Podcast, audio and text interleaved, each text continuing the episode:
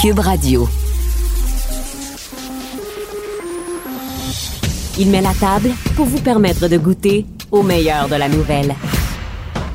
Danny.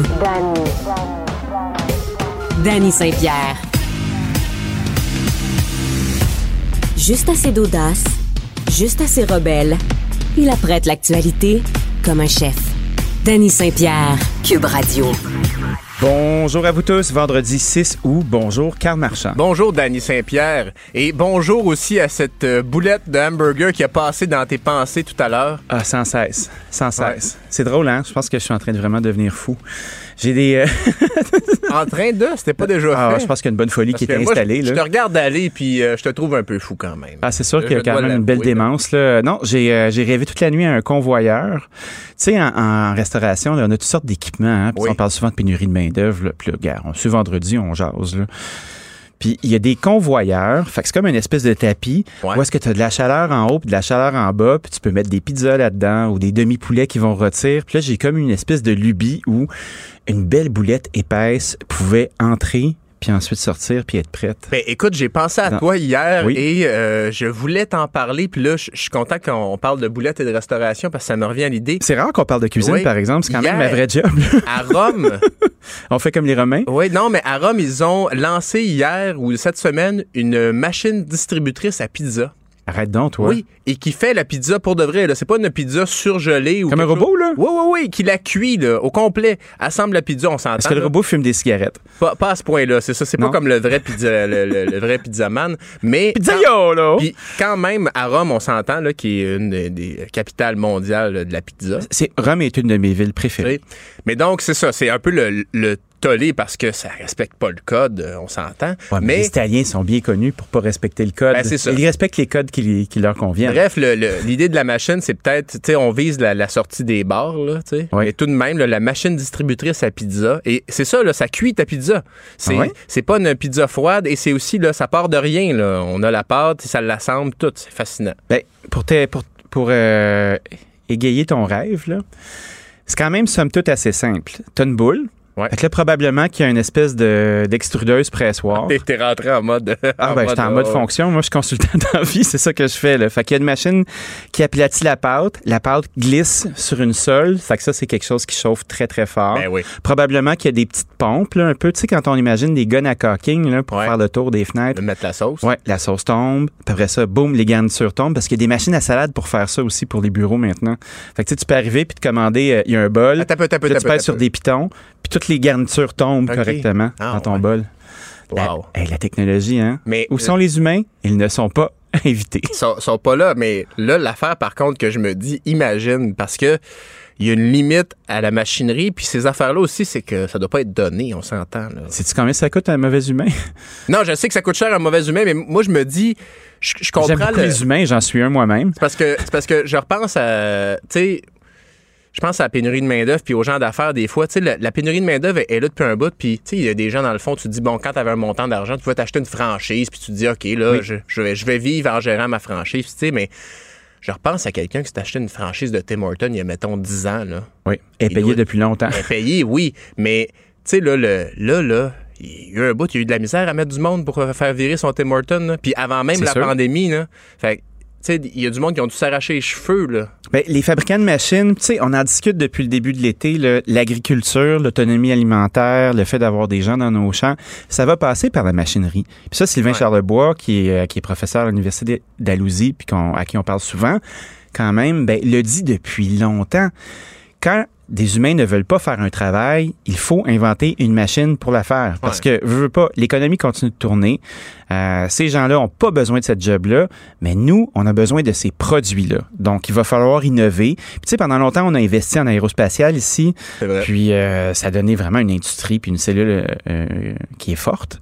Est-ce qu'on peut faire la même chose avec les technologies de l'agriculture? Moi, je pense que oui. Puis surtout quand on veut dynamiser nos régions, puis garder du monde dans nos régions, puis de créer des emplois qui sont intéressants, puis de valoriser le territoire, puis de créer une fierté régionale, je pense que ça peut passer par là. Ah oui, puis agriculture, puis même restauration. Je veux dire, c'est tellement bouillant, euh, Montréal, pour euh, toutes les différentes tables que tu as, les différents courants, euh, courants culinaires. Fait y a-tu une. Euh, Ben là, c'est sûr que de là à passer à de l'automatisation, puis euh, mais on peut-tu, oui, euh, développer cette Ouais. filière-là? euh, C'est sûr, mais tu sais qu'il va y avoir un, un- un grand élagage hein, Ah oui.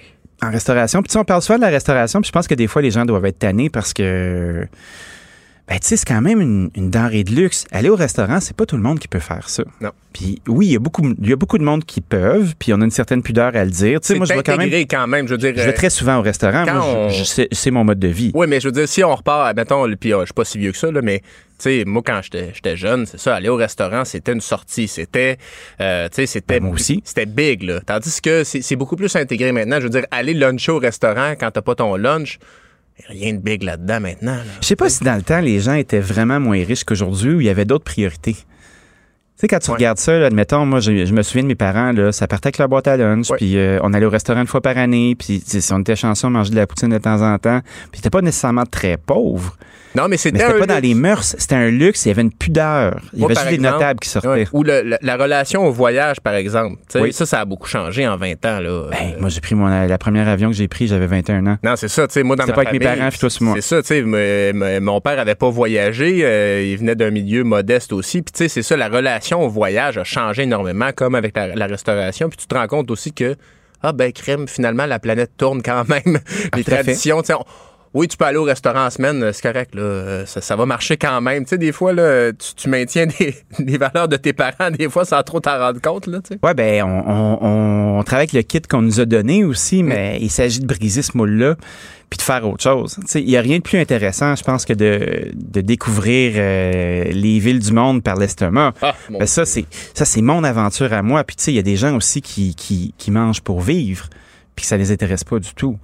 Mais tu sais, l'agriculture, de la terre à la table, c'est un des rouages importants de l'économie, puis c'est un des visages qu'on voit en premier quand on va dans un autre pays. Ben, c'est important, faut le considérer. Fait que Ouais. quand on parle d'ouvrir les frontières pour qu'on ait un, afflux de touristes euh, étrangers qui vont pouvoir venir évidemment doublement vaccinés ici, dépenser leur argent durement gagné, ben, j'ai l'impression que malgré le fait que le, tube de dentifrice est vidé puis on peut pas le remettre dedans, puis que oui, on va passer un maudit bon bout de temps à côtoyer des variants qui ont des noms spéciaux.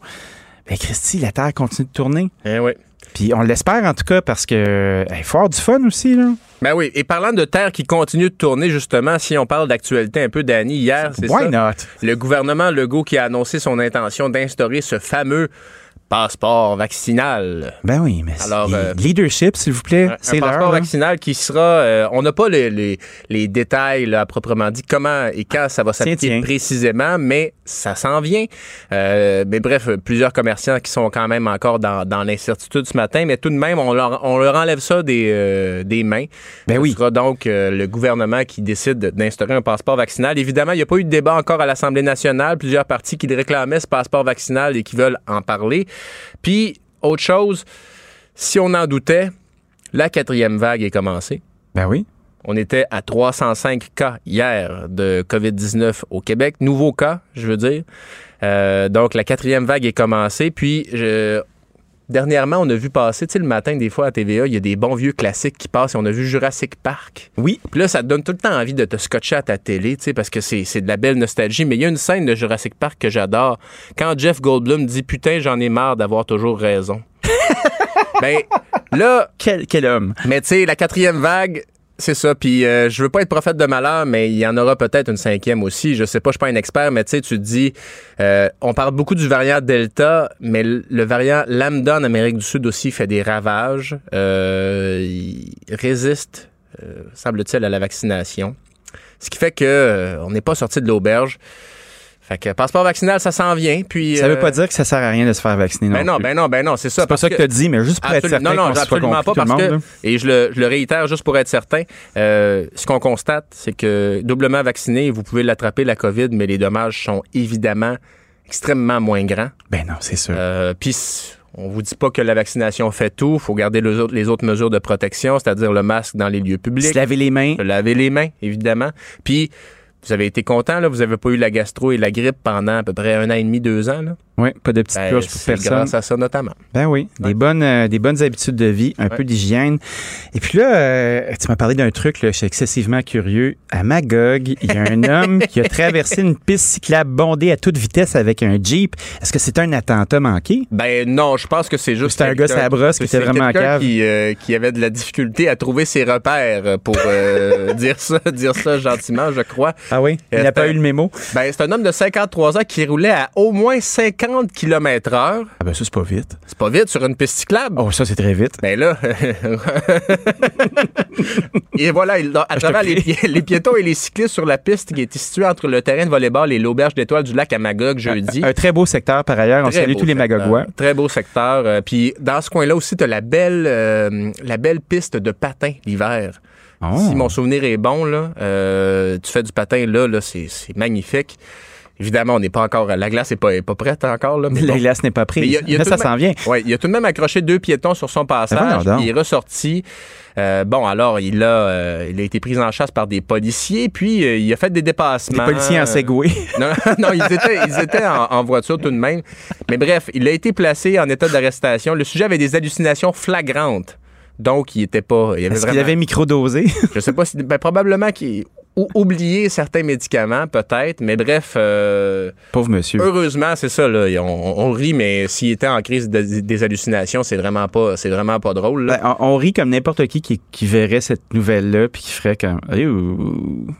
Ben, on sait que puis des, des fois, il y a des gens en état d'ébriété qui se sont ramassés sur des pistes cyclables aussi, là, tu sais, avec Ah, ça, leur c'est déjà véhicule. vu. Fait que, tu sais, je veux dire, là, bon, lui, il y avait une autre, une autre chose pour sa défense. Puis, C'est surprenant à quel point des véhicules qui roulent, euh, indépendants, pas contrôlés par une matrice générale, se fiant sur quelques petites lumières rouges ou vertes, ne se foncent pas tout le temps dedans. Tu sais, quand tu penses à ça, Ah oui, il y a beaucoup de monde avec leur propre cerveau qui suivent euh, des sillons de route. Puis c'est quand même assez surprenant de voir à quel point il n'y a pas tant d'accidents que ça. ben oui, puis des fois, tu te dis, il y a des gens qui se font prendre, comme par exemple la piste cyclable, là, euh, René Lévesque, puis Delorimier, des fois. Il Oui. y a des gens qui essaient tout le temps de, de rentrer sur la piste cyclable, qui se trompent, puis qui veulent juste passer. C'est un peu mélangeant, la voie de droite ou la piste cyclable, tu sais. Mais euh, oui, c'est fascinant. Puis quand tu voyages un peu, tu, tu constates que le chaos fonctionne ailleurs avec moins de lumière de circulation aussi, mais mais il y, a- y a quelque chose qu'on dit pas assez. Hein. Tu sais, dans aux États-Unis, il y a le concept de l'American Experiment. C'est-à-dire Oui. que cette expérimentation américaine-là, c'est que c'est un test, puis le but, c'est juste de faire vivre ça une journée de plus. tu sais. Ben, la Wow. vie, c'est un- la vie, c'est un peu ça. Quand même. C'est un miracle que ça marche à tous les jours. C'est un miracle qu'on se réveille puis que tout tienne parce qu'il y a beaucoup de broches là, dans nos affaires. Ah, il y a de la broche, mais il y a beaucoup de duct tape aussi. Donc, euh, mais enfin, Carl, on est ensemble euh, avec Achille Moinet à la console, euh, qui tient le fort puis qui s'assure qu'on fasse pas trop de niaiseries. Merci d'être avec nous, chers auditeurs, par ailleurs. Hein. te- Quelle aventure qu'on Ah, vit oui. depuis le début de l'été. Et je te laisse en terminant. Il y a eu un couvre-feu qui a été imposé au, au Vieux-Port de Montréal, Dany. Dis-moi, rappelle-nous qu'est-ce que c'est. ben, au début de l'été, en fait, il y avait des, des violences et des débordements. On sait qu'il y avait une personne qui avait été tuée par une femme de 18 ans qui avait été atteinte par une balle à un pied. là. Il y avait des jeunes euh, puis euh, des guns qui allaient chiller Des jeunes là. et des guns. Ben là, bref, le couvre-feu avait été imposé. Le, le- le Vieux-Port était fermé de minuit à 6 heures depuis le mois de juin. Ben, le couvre-feu, donc, se maintient. On constate que ça aide à. Ça aide à calmer les esprits, puis il y a des commerçants du coin qui disent ben oui, il y a moins de débordements depuis que c'est fermé, euh, tant mieux. Bon, ben, rentrez tout à la maison. On se retrouve tout à l'heure. Merci, Carl Marchand. Danny Saint-Pierre.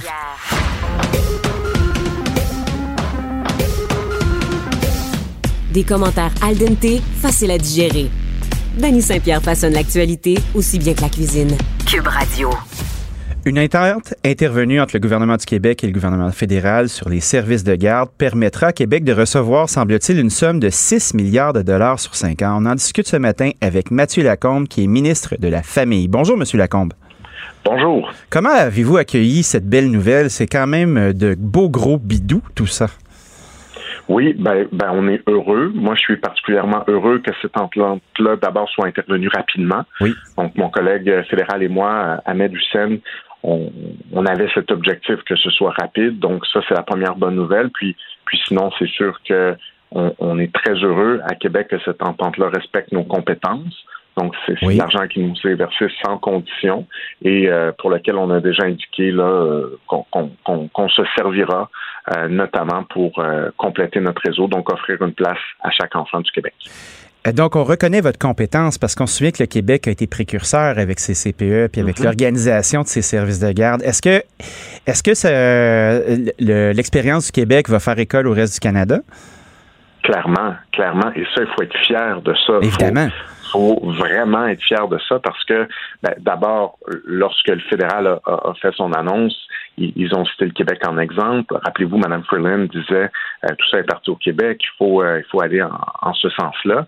Euh, et, et, d'ailleurs, le, gouvernement fédéral, dans les objectifs qu'il a donnés aux autres provinces, et pour la forme, là, bon, euh, il y a déjà certains seuils qui avaient été identifiés là, de, de, création de places. Euh, évidemment, au Québec, on, on est ailleurs. On, est, on, est, dans un autre univers parce que nous, ça fait un quart de siècle, ça fait 25 ans qu'on fait ça. Donc, euh, on, on, sait ce qu'on fait. Et naturellement, ça aurait été un peu particulier que le gouvernement fédéral vienne nous dire comment faire. Donc, il va nous ah faire ben, Ça s'est déjà vu, là?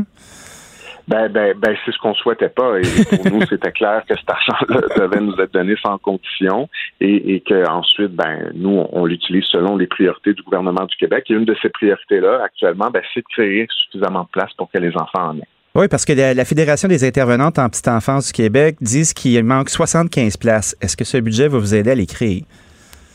Ben, tout à fait. Euh, il faut dire qu'on a déjà euh, un objectif de compléter le réseau. On, l'a dit, on, on l'a dit très publiquement. D'ailleurs, c'est la première fois là, de mémoire qu'un gouvernement le dit aussi clairement, c'est-à-dire on va compléter le réseau des services de garde éducatifs au Québec en, offrant une place à chaque enfant.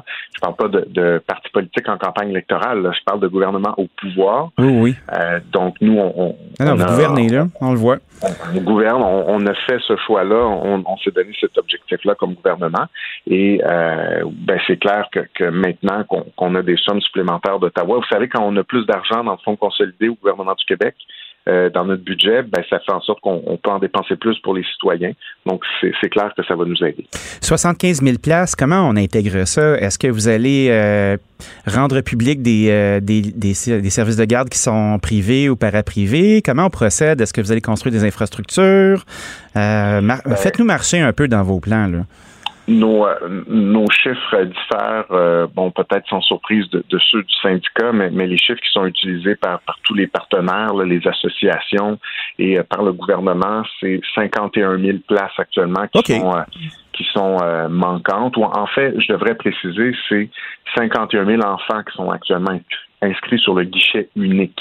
Euh, et, nous, selon les, travaux qu'on a fait jusqu'à maintenant, on pense qu'il qu manquerait 37 000 places parce que sur la liste d'attente, il y a évidemment des enfants qui n'en ont pas besoin demain matin, mais des places euh, réellement créées dans le réseau, euh, selon en tout cas les données préliminaires qu'on a, on, parle de 37 000. Et ce qu'on va faire, ben, c'est créer ces places-là dans des services de garde subventionnés. Donc, que ce soit des centres de la petite enfance oui. euh, qu'on va construire, vous avez raison, ou euh, dans des garderies privées subventionnées, donc euh, tous les deux à 8,50 oui. ou bien en milieu familial aussi, parce qu'on a annoncé quand même des incitatifs euh, pour essayer de créer davantage de places. Donc, si ça fonctionne, bien évidemment que ça pourra aussi créer de nouvelles places à 8,50 pour les enfants et leurs parents. Quand tu reçois des subventions, là, une infrastructure qui n'est pas un CPE, est-ce que tu dois suivre les mêmes paramètres euh, éducatifs qui sont dans les CPE? Est-ce que les gens ont les ressources pour faire ça? Ben, la loi, ce qu'elle prévoit, c'est que on, on doit, dans, dans, chaque service de garde éducatif à l'enfance, ben, d'abord, tout le monde doit respecter la même loi, les, les, mêmes règles de sécurité. Ça, ça c'est, c'est, c'est oui. évident.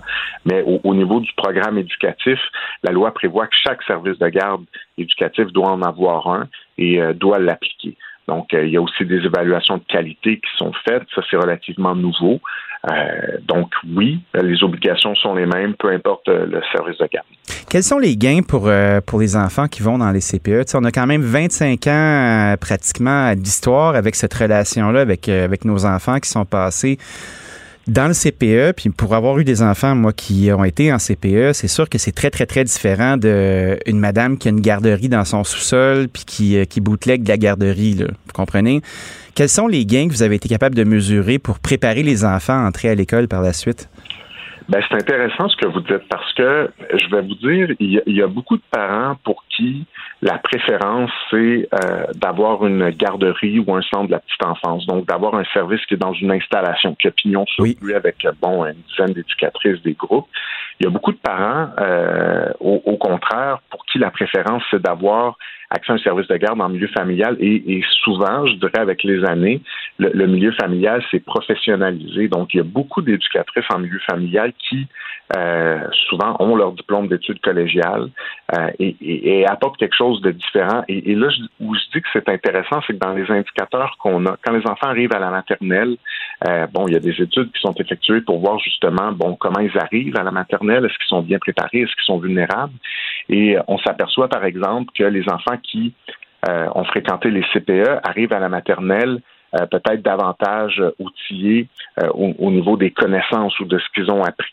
Par contre, on, remarque que les enfants qui sont passés par les milieux familiaux, les garderies en milieu familial sont plus outillés au niveau affectif, donc dans, leur dans leur développement affectif. Donc, je, dirais que les, services sont différents. Les enfants arrivent préparés différemment à la maternelle, mais, mais dans tous les cas, il y a des gains. Mais pour ce qui est de, de, ce que je vous disais entre la différence entre un CPE puis euh, quelqu'un qui s'improvise, parce que je faisais absolument pas allusion à, une opération qui est fédérée, mais comme vous savez, hein, vous savez comme moi, là, ça se peut. Tu mettons une grand-maman qui dit OK, bon ben moi j'ai du temps, je vais prendre quatre enfants, ah, ben, euh, je m'arrange sa slide, puis euh, on, s'arrange entre nous avec des feuilles, comme on dit dans, dans le milieu. Euh, il y a une différence, là, je veux pas. Ben oui, oui, oui, il y a une différence, vous avez raison. Et, et, ça, justement. Ça, ça, affecte en rien la, qualité d'un service de garde dans le milieu familial. Quant à moi, c'est pas ça. Non, c'est ça. Ben, vous avez raison et je suis entièrement d'accord avec vous. les services de garde qui sont non reconnus par le ministère, qui sont pas régis, ça, c'est quelque chose à quoi on veut mettre fin. Et, dans le plan de match que je vais déposer cet automne, ça en fera partie. Je m'étais engagé à ça. Il y a unanimité chez nos partenaires. Euh, il faut qu'on mette fin à ça parce que euh, pour que les gens qui nous écoutent comprennent bien, on parle de gens, par exemple, qui euh, parfois ont les meilleures intentions du ben monde. oui, évidemment. Il n'y a personne qui se lève le matin pour faire du mal, là. C'est très rare. Non, mais mais il y en a qui sont pas très bonnes non plus et, qui offrent des services de garde non régis. Et, et ces, ces personnes-là, faut faut être capable de les, trouver et de mettre fin au service pour protéger les, enfants. Donc, moi, je pense que la moindre des choses, quand on, fait de la garde d'enfants au Québec, c'est d'avoir un permis. Mais souvent, les gens n'ont pas recours à autre chose. C'est ça le problème. Puis c'est ce que vous tentez de régler, puis vous le nommez bien, puis on voit qu'il y a des sous qui sont qui sont affectés à tout ça, mais il y a, des gens pour qui ils n'ont pas le choix. Ils n'arrivent pas à trouver de CPE, ils n'arrivent pas à trouver de garderie, ils n'arrivent pas à trouver de place, puis la vie continue. Puis ils doivent trouver des solutions qui sont temporaires, qui leur conviennent pas. En combien de mm. temps vous allez être prêt à installer euh, les 51 000, 51 000 espaces pour nos enfants pour éviter, éviter tout ce que vous venez de mentionner? Combien de temps ça va prendre? Oui, vous avez raison. Vous avez raison que parfois les parents n'ont pas le choix. Puis bon, l'idée, c'est pas du tout de les blâmer. Là. Non, non, non, non, on, jase, vous puis moi. Là. Vous comprenez que vous êtes en, terrain euh, positif. Là. On cherche des solutions ensemble. Oui, tout à fait. Puis le, plan de match, la bonne nouvelle, c'est, qu'il arrive euh, cet automne, donc à la rentrée. Euh, le premier ministre l'a, indiqué hier, M. Legault. On va déposer un plan de match pour vraiment que les gens comprennent où est-ce qu'on s'en va. Et ça, au Québec, de mémoire, depuis 1997, on n'a jamais eu ça. En fait, je dis de mémoire, on n'a jamais eu ça. Euh, un, plan de match clair qui dit, ben, voici où est-ce qu'on est, voici où est-ce qu'on s'en va, puis voici comment on va y aller. Donc ça, c'est le plan de match qu'on va déposer cet automne avec vraiment la vision du gouvernement, ce qu'on ce qu'on pense que les services de garde devraient être, comment on voit leur avenir, puis, euh, puis quel sera l'échéancier qu'on va se donner. Donc, il y aura ce, ce document-là qui sera le plan de match. Puis, il y aura un projet de loi aussi parce que, bon, pour réaliser ce plan de match-là, ça va prendre des outils. Il faut être plus efficace. Oui. On a déjà coupé dans paperasse, dans bureaucratie. Bravo, euh, bravo, bravo, bravo. oui. Dites-moi, euh, euh, avant qu'on se quitte, là, il y a l'annonce du passeport vaccinal. Nous, on, applaudit depuis ce matin parce que on est tous euh, très heureux de voir le gouvernement prendre, prendre sa responsabilité, affirmer un leadership puis commencer à gouverner pour la majorité puis pas pour une gang d'exceptions qui font un peu de zèle. Est-ce mm. que ça s'applique bien en garderie, tout ça? Oui, oui, oui. Je, moi, je vais vous dire, là, je suis persuadé que les éducatrices en garderie euh, à, attendre plus que jamais de pouvoir relâcher les mesures sanitaires. Puis, puis je trouve que c'est un bon exemple. Là, les, euh, les éducatrices ont tellement travaillé fort cette année avec des équipements de protection individuelle, donc des masques, euh, à un certain moment des visières. Ça, ça, a été très difficile. Donc, je pense que, comme M. Legault l'a dit hier, c'est une question de solidarité. À un moment donné, là, il faut qu'on recommence à vivre un peu plus normalement. Puis si on pense à, à, toutes les personnes qui, qui, ont connu les conséquences de la COVID, entre autres les éducatrices cette année. fait. Moi, je pense que, que c'est une évidence qu'on doit aller chercher nos deux doses. Puis, euh, puis je pense que le passeport vaccinal, ben, ce sera, euh, ce, sera nécessaire en ce sens-là. Monsieur Lacombe, merci beaucoup d'avoir passé un moment avec nous. Euh, c'est porteur d'espoir. Je pense que tous les parents qui écoutent puis qui sont en attente d'une d'une place dans un CPE ou une garderie qui sont qui est régie espèrent que ça se fasse le plus rapidement possible. Je vous souhaite une excellente journée, monsieur. Merci, vous aussi. Merci beaucoup, Mathieu Lacombe, qui est ministre de la Famille. Des idées mijotées, des débats épicés, une émission bien apprêtée. Danny Saint-Pierre. Richard Martineau, bonjour. Salut, bonjour. Écoute, avant de parler, j'aimerais dire quelques mots. Ah, certainement. OK, deux choses. Premièrement, je veux saluer notre patron à tous à Cube Radio, Jean-Nicolas Gagné, qui est actuellement qui est actuellement à l'île du Prince-Édouard et qui vient de poster sur sa page Facebook une très belle photo euh, de lui. Cette semaine, le chanceux, il est allé visiter à l'île du Prince-Édouard le musée canadien de la patate. Oui le Canadian Potato Museum. Alors, je veux rien dire, moi, je suis allé visiter le Louvre, lui va au Musée canadien de la patate, chacun ses goûts, chacun ses intérêts. J'en ai que c'est un gars qui est proche de la Terre, hein? Oublie jamais ça. oui. Oublie jamais ça, Richard. tu voyais la devanture du musique, et là, il écrit euh, pas besoin d'aller à Walt Disney. On a ça, le musée canadien de la patate, donc ça doit être absolument fascinant. Ben, es-tu déjà allé à l'île du Prince-Édouard, Richard? Oui, c'est beau. C'est beau. Tu vois la terre rouge qui est partout, là, puis la fierté, euh, la fierté de l'Empire de la patate, là, c'est quand même quelque chose. Hein? Mais moi, où j'ai vraiment trippé, c'est en Nouvelle-Écosse. Ah ben oui. Ça, c'est vraiment le fun. C'est un endroit de party. C'est très joli. Et deuxième chose, euh, Pierce Lepage, je trouve pas que ça fait un peu nom de porn star? Ben, c'est ça que je disais justement avec Mathieu Boulay plutôt. Moi, je me sentais dans Slapshot. J'étais comme Pierce Lepage, comme Randy Couture. Tu sais, tu fais comme. Ouais, Pierce Lepage, là. Pierce Lepage. Ça fait un peu porn star. Est-ce que tu sais comment découvrir ton nom de porn, de star? Non, mais j'aimerais ça, par exemple, parce que ah je le cherche depuis longtemps. Bon, ben écoute, alors, c'est ton le nom de ton premier animal domestique. OK, Rocky. Et le nom de la rue où tu es né. Moi, ça Rocky Séguin. Rocky Séguin. C'est excellent comme nom de porn star. Moi, c'est Pitou Lassalle. Ah, Pitou Carl Marchand, hein? c'est quoi, Carl Marchand? C'est la rue, le, nom de son premier animal domestique et le nom de la Carl rue. crie des oreilles, là, il veut pas qu'on le dise. mais toi, c'est Pitou Lassalle, hein? Est-ce que tu fais. Es-tu scatologue? Scatophile, excuse-moi, c'est pas la même chose. Achille, Achille Moinet, notre réalisateur, c'est Frankie le Minorio. Wow, mais ça, c'est un, ça, c'est un charme exotique. Ça, c'est une surgescence certaine, Richard. bon, maintenant, on va parler, écoute, le sujet du jour incontournable. T'en parlais tantôt avec Cindy Royer, ben oui. bien sûr. Qui est euh, formidable, hein? C'est le fun de jouer avec Cindy.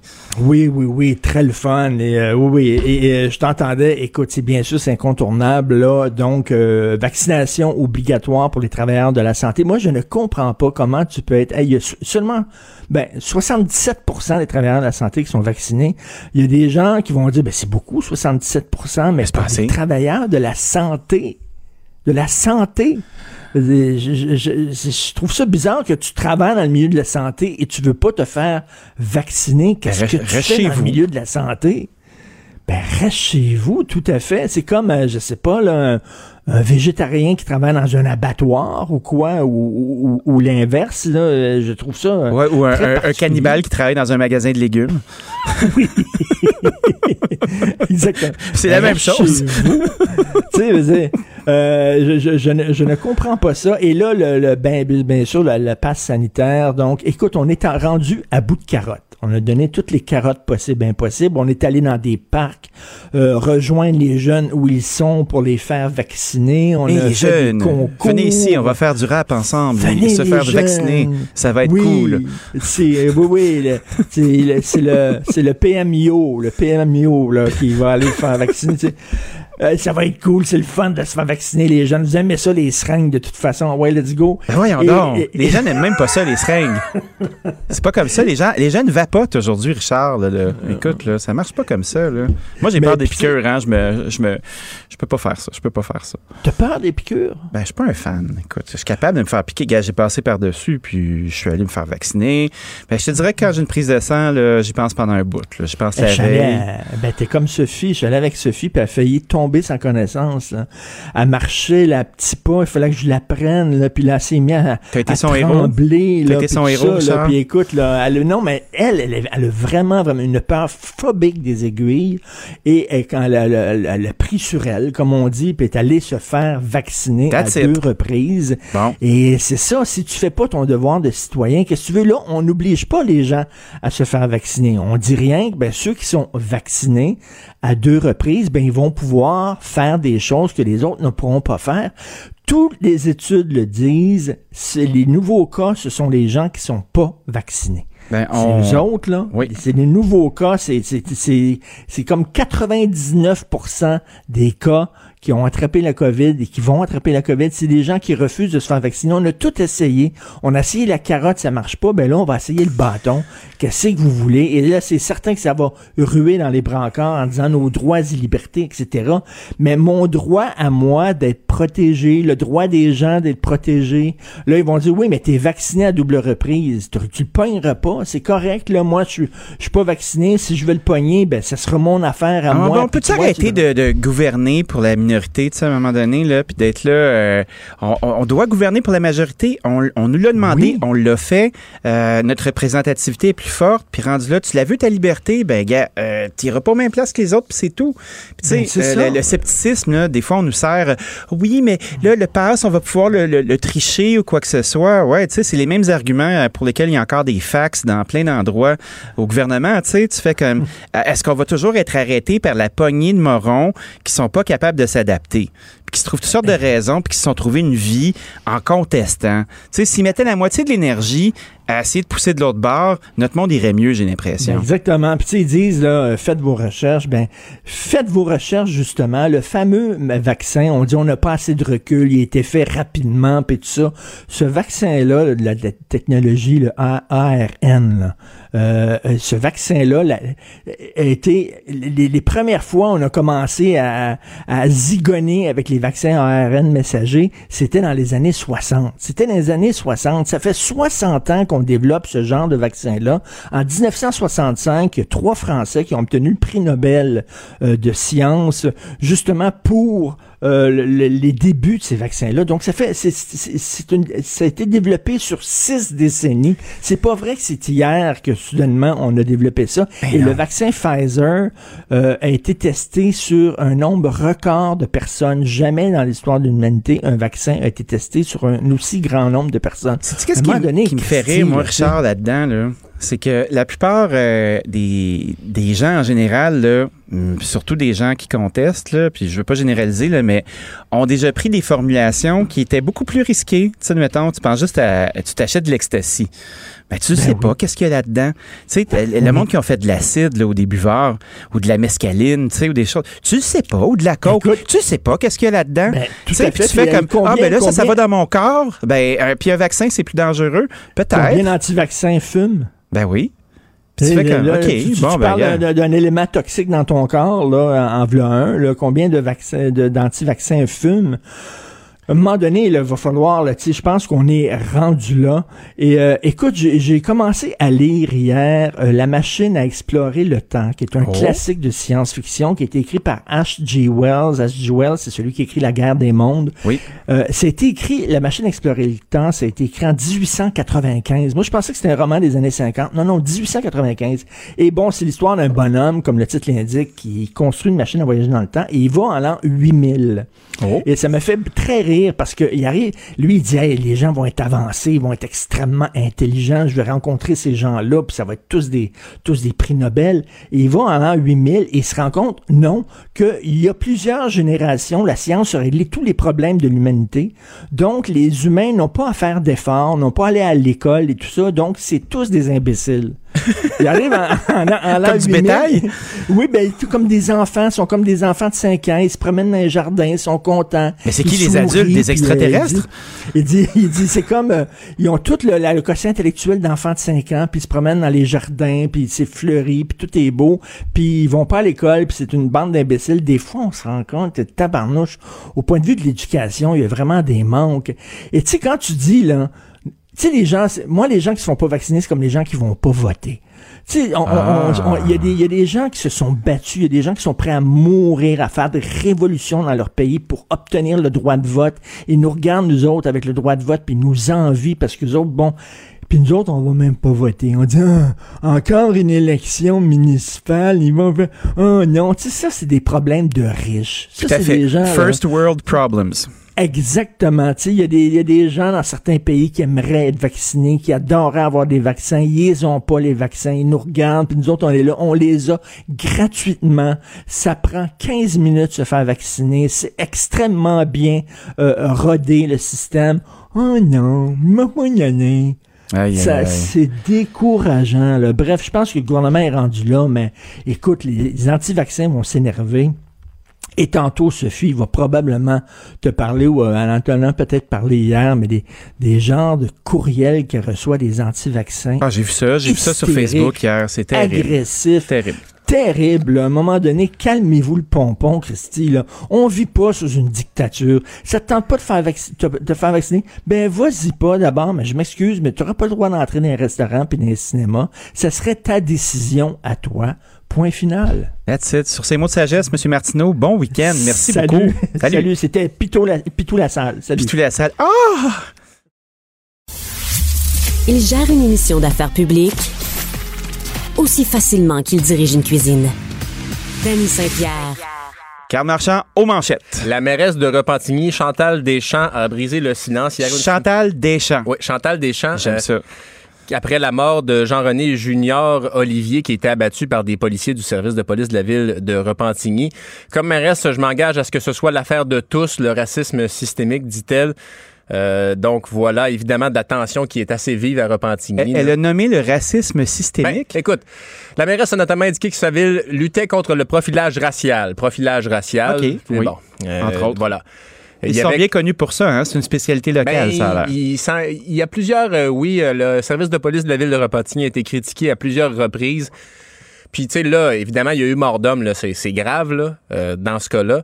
Les accusations de profilage aussi qui, qui circulaient puis qui ont été euh, dénoncées, notamment, on parlait de groupes de jeunes, jeunes hommes noirs qui jouaient au basketball là, au printemps pendant la pandémie. Là. Un policier passe là, donne à peu près euh, 6 000 de contravention, alors qu'il y a un groupe de jeunes blancs qui jouent pas loin. Eux, ils ont rien.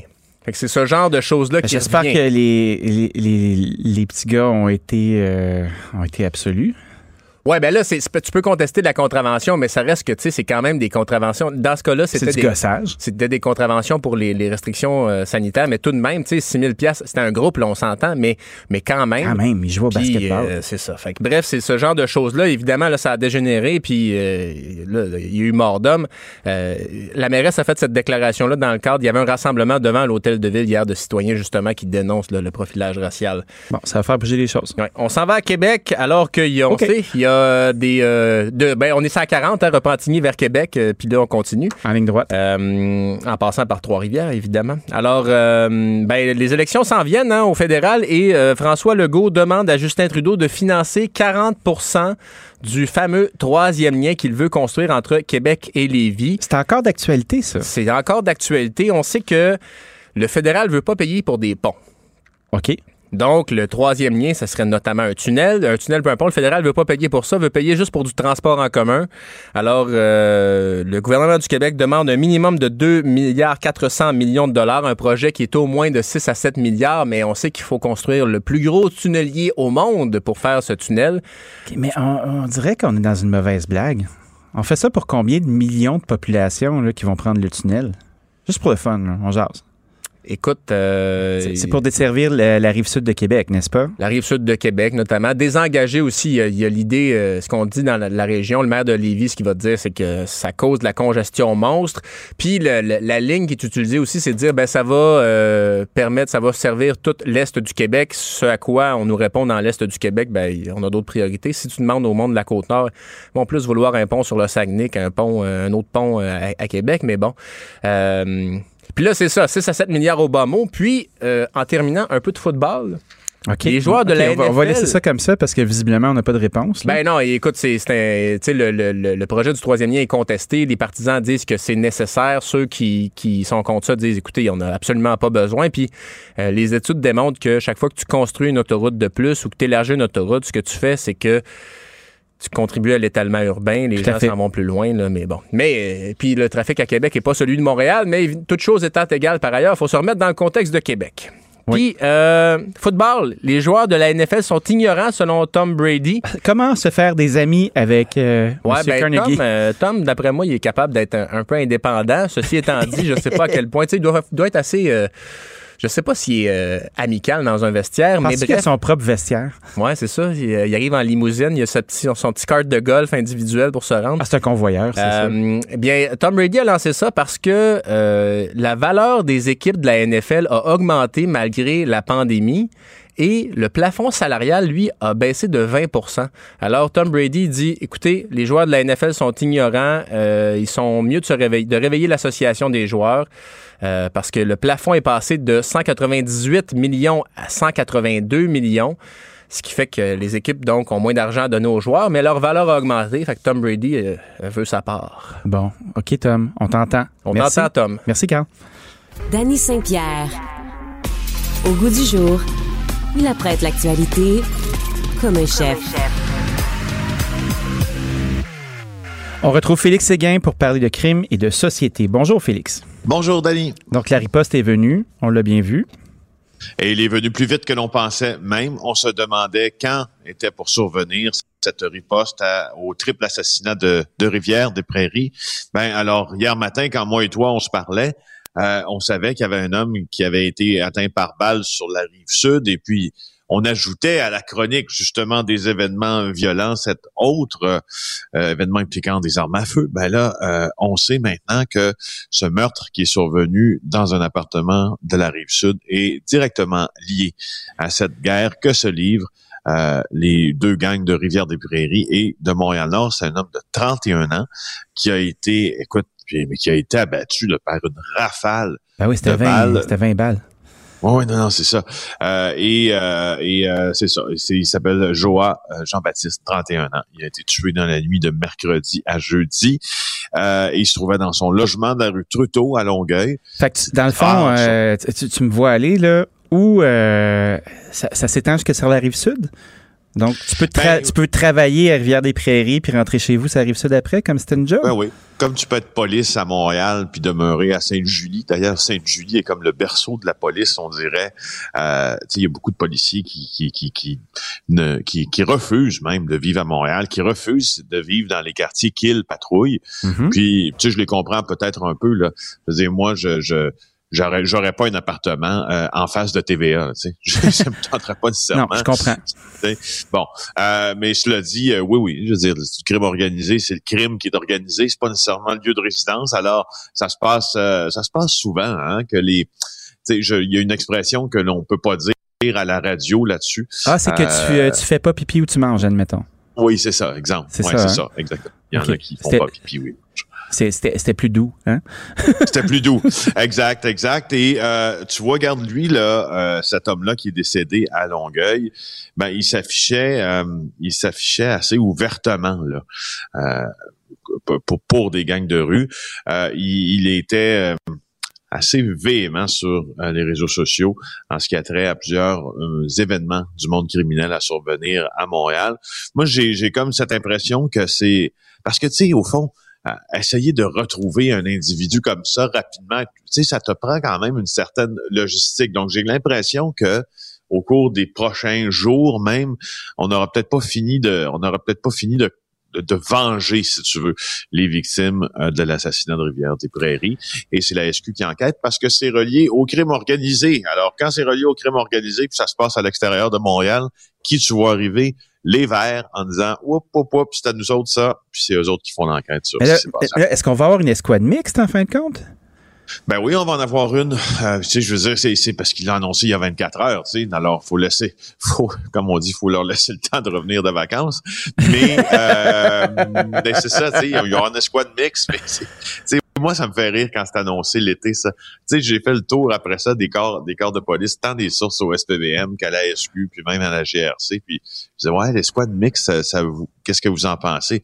Ben, c'est une maudite bonne affaire, mais on, on est tous en vacances. Il y a personne, il y a personne de dispo pour rentrer puis pour créer ça comme maintenant, là. Fait que moi, j'ai comme cette impression que ça va, euh, dans le temps, là, euh, plutôt, tu sais, être créé, dans quel, ou, être opérationnel, si tu veux. C'est là que tu vois que les urgences sont toujours un peu relatives, hein, avec des institutions comme ça euh, qui sont renées par des humains qui ont des conditions de vie aussi. Là. Puis tu fais comme, OK, d'un côté, euh, c'est la panique. Puis de l'autre côté, ben, hey, ben moi, je suis en vacances. Là. Pas, euh, toi, tu vas dessus. non, mais Paul, attends, en c'est. même temps- OK, non, c'est Gilles qui s'occupe de ça. Ah, ben, Gilles. Gilles, Non, ça, oui, Gilles, il- Gilles il aussi. est muté au trafic. Ah, OK, ben, c'est peut-être. Serge. Euh, Serge. Ah non, Serge est au balistique. Ah, Christy, qui c'est qui reste, là? Ah non, c'est exact. C'est il reste qui? Ah, ben là, il reste, il reste André. Mais non, André, il est à la PPQ dans le syndicat. Ah, puis André, il aime pas ça. Il aime pas ça faire ça, André. Come on, là. Je veux pas aller le voir, là. Non, c'est ça. Puis là, euh, non, Salut, là, les gars. là, ah non, mais demande à Eric. Mais non, Eric est en circulation, il fait 150 000 par an en overtime, il veut pas y aller. Ben oui, c'est ça, là. Eric est en train de montrer aux cadets comment faire, comme ça, il peut faire un double emploi. C'est ça. Aïe, aïe, aïe. OK, aïe, on continue. Ah oui, salut tout le monde, c'est ça. Salut tout le monde, hein. On va. On, oui. On- Respect. On, se parle après la chronique, euh, les respects. Merci, les, les- les gars. Mon numéro de plaque d'immatriculation est le. Bon, OK.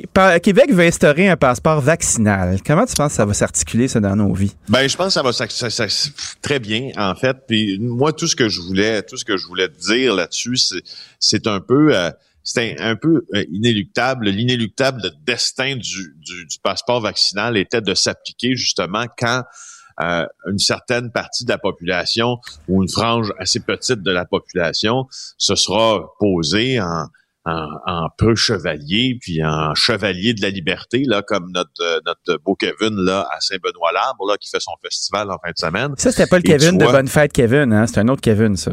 Non, c'est exactement, c'est un autre Kevin. D'ailleurs, je sais, souligne- Kevin a une très mauvaise réputation. Hein? Les- le nom Kevin, là, là, c'est malheureux parce qu'il y a des Kevin de grande qualité aussi. Hein? On devrait pas faire un amalgame comme ça. Moi, je travaille avec un Kevin de grande qualité qui est un caméraman pour l'émission JE, euh, qui, est- qui, est- qui est vraiment un des meilleurs caméramans de nouvelles puis d'affaires publiques à Montréal. Et c'est pour ça que je, je, je, je vous suggère tous de regarder le documentaire. Je pense que c'est euh, Pierre, Pierre-Yves Laure qui a fait un documentaire sur les Kevin. Alors, c'est assez rigolo. Tu protèges fait, ton Kev. Tu vois des Kevin, tu vois, tu protèges ton Kev. tu vois des Kevin qui sont là, puis sont, tu sais, ils parlent, puis ils disent, ouais, mais c'est parce que, tu sais, je, je suis microbiologiste, moi, là, puis je sauve des vies, mais je m'appelle Kevin, mais c'est pas de ma faute, tu sais. Alors, tout ça, ça pour dire que, euh, donc, on voyait ça s'en venir. Le passeport vaccinal, euh, puis l'application du passeport vaccinal. Moi, là, je, je pour, pour plein de raisons, là, je, connais beaucoup sur euh, les discussions qui ont eu lieu quant au passeport vaccinal. Et c'était clair, clair, clair dès le début de la planification de la vaccination qu'on planifiait aussi le fameux, le fameux passe vaccinal. Et, euh, ce, et ce passe en question, euh, on a débattu aussi, bien sûr, de sa légalité, bien sûr, de sa constitutionnalité, bien sûr, de tout ça en parallèle avec la création de la campagne de vaccination. Puis c'est pas à la légère, ce sera pas, vous, quand vous allez voir sortir les, les, les conditions d'application du passeport vaccinal, ce sera pas aléatoire comme critère. On s'inspire, somme toute, des meilleures pratiques. Et c'était à venir avec la fin, si tu veux, de la vaccination de masse. Puis quand il restera, c'est ce qui arrive là, juste ceux qui ne veulent pas trop se faire vacciner, euh, qui, qui, qui, sont en cause. C'était très clair. Il y avait deux écoles de pensée au cabinet euh, du ministre euh, Christian Dubé.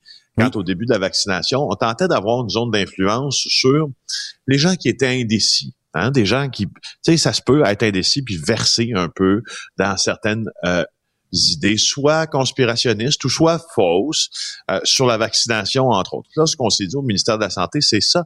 Ça vaut la peine que les communications gouvernementales, si tu veux, s'adressent à eux, puis défassent le mythe euh, d'un mauvais vaccin, puis d'un vaccin qui peut causer X ou Y dans une forte proportion.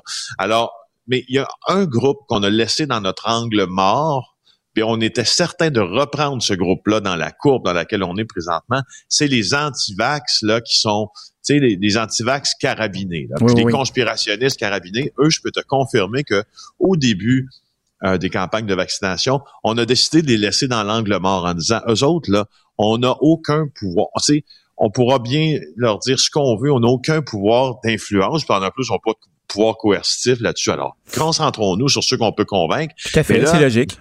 C'est logique. Et justement, le, le passeport vaccinal, ce qui vient faire, euh, c'est un peu s'adresser à ceux qui croyaient qu'ils avaient une énorme liberté de choix et que leur liberté de choix pouvait venir sans aucune conséquence.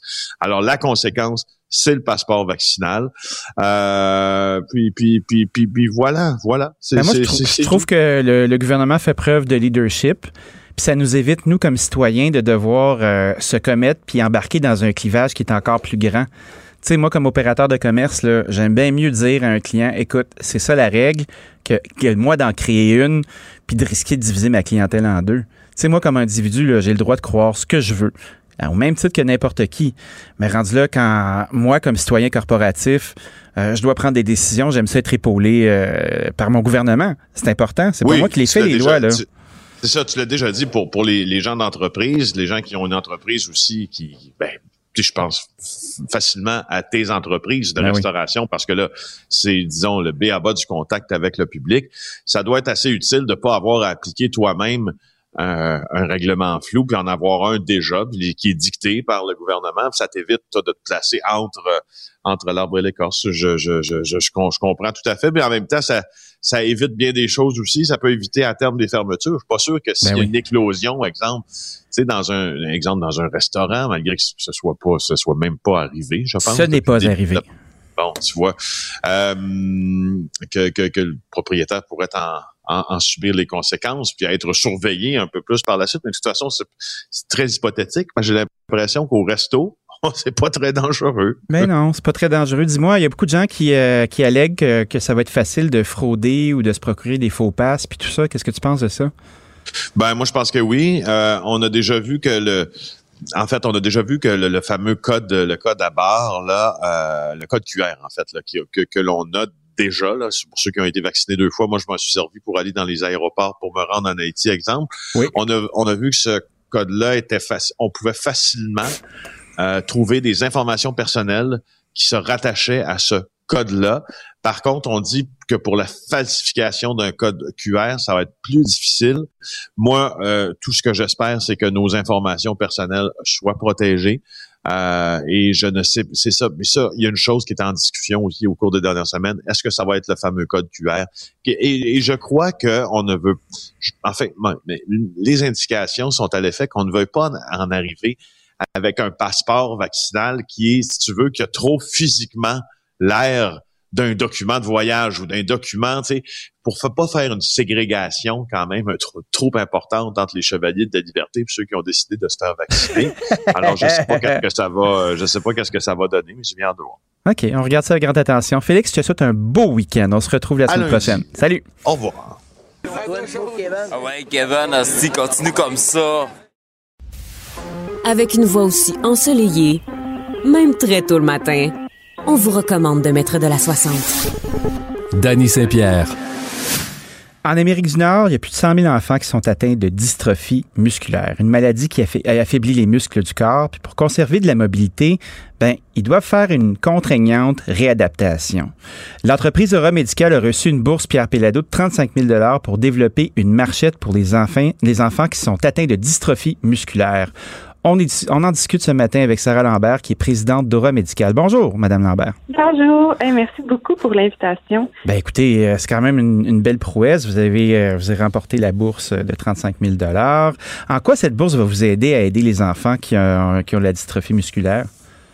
En fait, euh, c'est vraiment il y a eu une petite erreur, là. C'est pas de la dystrophie musculaire, c'est de la paralysie cérébrale. Donc, euh, nous, oh, mille excuses. La paralysie cérébrale. Euh, mais éventuellement, on va aussi vouloir que ça s'adapte pour euh, les enfants qui ont de la dystrophie musculaire, là. Donc, Pouvez-vous nous aider à faire la différence entre les deux? Parce que si moi, j'ai fait cette erreur-là, on doit être nombreux à le faire à la maison. Euh, ça, c'est quand même assez complexe, là, mais euh, la paralysie cérébrale, c'est quand même Deux, maladies euh, quand même assez différentes. Là. la dystrophie musculaire, il va quand même avoir une grosse dégénérescence, tandis que nous, on essaye, ben, avec la paralysie ben, des enfants qui sont atteints avec la paralysie cérébrale, on essaye vraiment d'aller chercher puis de renforcer leurs muscles parce que c'est possible. OK. fait que la paralysie cérébrale, c'est une maladie qui affecte les enfants comment? Euh, ben en fait, euh, ça va vraiment venir les toucher au niveau des jambes, puis ils vont avoir une, une certaine un déconditionnement là. fait que ça va vraiment venir les chercher musculairement, puis ils vont avoir ça va être difficile pour eux d'aller de, marcher. Donc nous, c'est vraiment à ce niveau-là qu'on vient les aider. On veut recréer les mains du physiothérapeute, mais à la maison. Donc nous, c'est des marchettes intelligentes qu'on fait avec Aura. Euh, fait qu'il va avoir des capteurs sur la marchette puis ça vient chercher l'enfant au niveau des hanches. Fait qu'on vient vraiment reproduire le mouvement du physiothérapeute, mais à la maison. Puis c'est pour ça que notre marchette va également pouvoir s'adapter à d'autres types de clientèle éventuellement. Donc, on va vouloir aller chercher tous les enfants qui ont de la paralysie cérébrale, euh, mais éventuellement aussi ceux qui ceux qui ont d'autres types de pathologies qui ont besoin d'aide là au niveau euh, d'aide à la marche. Est-ce que votre produit est déjà disponible euh, à, la, clientèle ou c'est des prototypes pour l'instant? Non, c'est ça, on fait un prototype. Donc, on fait un premier prototype qu'on est en train de tester euh, au centre de réadaptation Marie-Enfant. Puis, on va également faire euh, des essais cliniques dans l'année prochaine. Puis, notre produit devrait être prêt pour commercialiser là, en début de 2023. Est-ce que euh, votre produit est un comparable dans le monde ou vous arrivez avec une innovation qui est tout à fait nouvelle? Ben, on arrive avec une, innovation parce qu'il il existe des gros modules euh, robotisés euh, comme le Locomat, là, mais il y a une technologie de soutien partiel de poids. Puis ça, le Locomat, est disponible au centre de réadaptation Marie-Enfant, mais ça coûte vraiment cher. Là, c'est 650 000 oh. Puis c'est juste accessible à 25% des enfants qui ont de la paralysie cérébrale au Québec. Euh, donc, nous, ce qu'on vient faire, c'est vraiment essayer de reproduire la technologie de soutien partiel de poids du locomat. C'est sûr que le locomat est robotisé. Euh, nous, on vient prendre la technologie de soutien partiel de poids qu'on a essayé de reproduire à une plus petite marchette. Euh, donc, une marchette qui peut être utilisée à domicile. C'est un peu ça notre but. Puis en ce moment, ça ça n'existait pas encore au Québec ni en, Amérique du Nord de ce qu'on a de ce qu'on a vu. Fait que c'est pour ça qu'on a un brevet provisoire qui a déjà été déposé là, pour la technologie de soutien partiel de poids avec les plus petites marchettes. Est-ce que vous êtes relié à, une institution ou c'est une, démarche qui est de votre entreprise seulement? Euh, non, on est relié. On fait, euh, on a reçu des bourses de l'Institut euh, Transmedtech. On fait un partenariat avec justement cet institut qui vise la recherche et le développement. Puis on fait nos tests au Centre de réadaptation Marie-Enfant. Puis, euh, on va faire les essais cliniques euh, à l'école Victor Doré, qui est une, euh, ben, si, tout va bien, là, donc, qui est une école d'enfants handicapés. Félicitations pour votre votre bourse. Merci d'avoir été avec nous ce matin. On, se souvient, Madame Lambert, que vous êtes présidente d'Aura Médical. Et puis, vous aidez les enfants à pouvoir avoir une réadaptation. Je vous souhaite une bonne journée. Merci, bonne journée. Merci, bonne journée. Bon. Danny Saint-Pierre.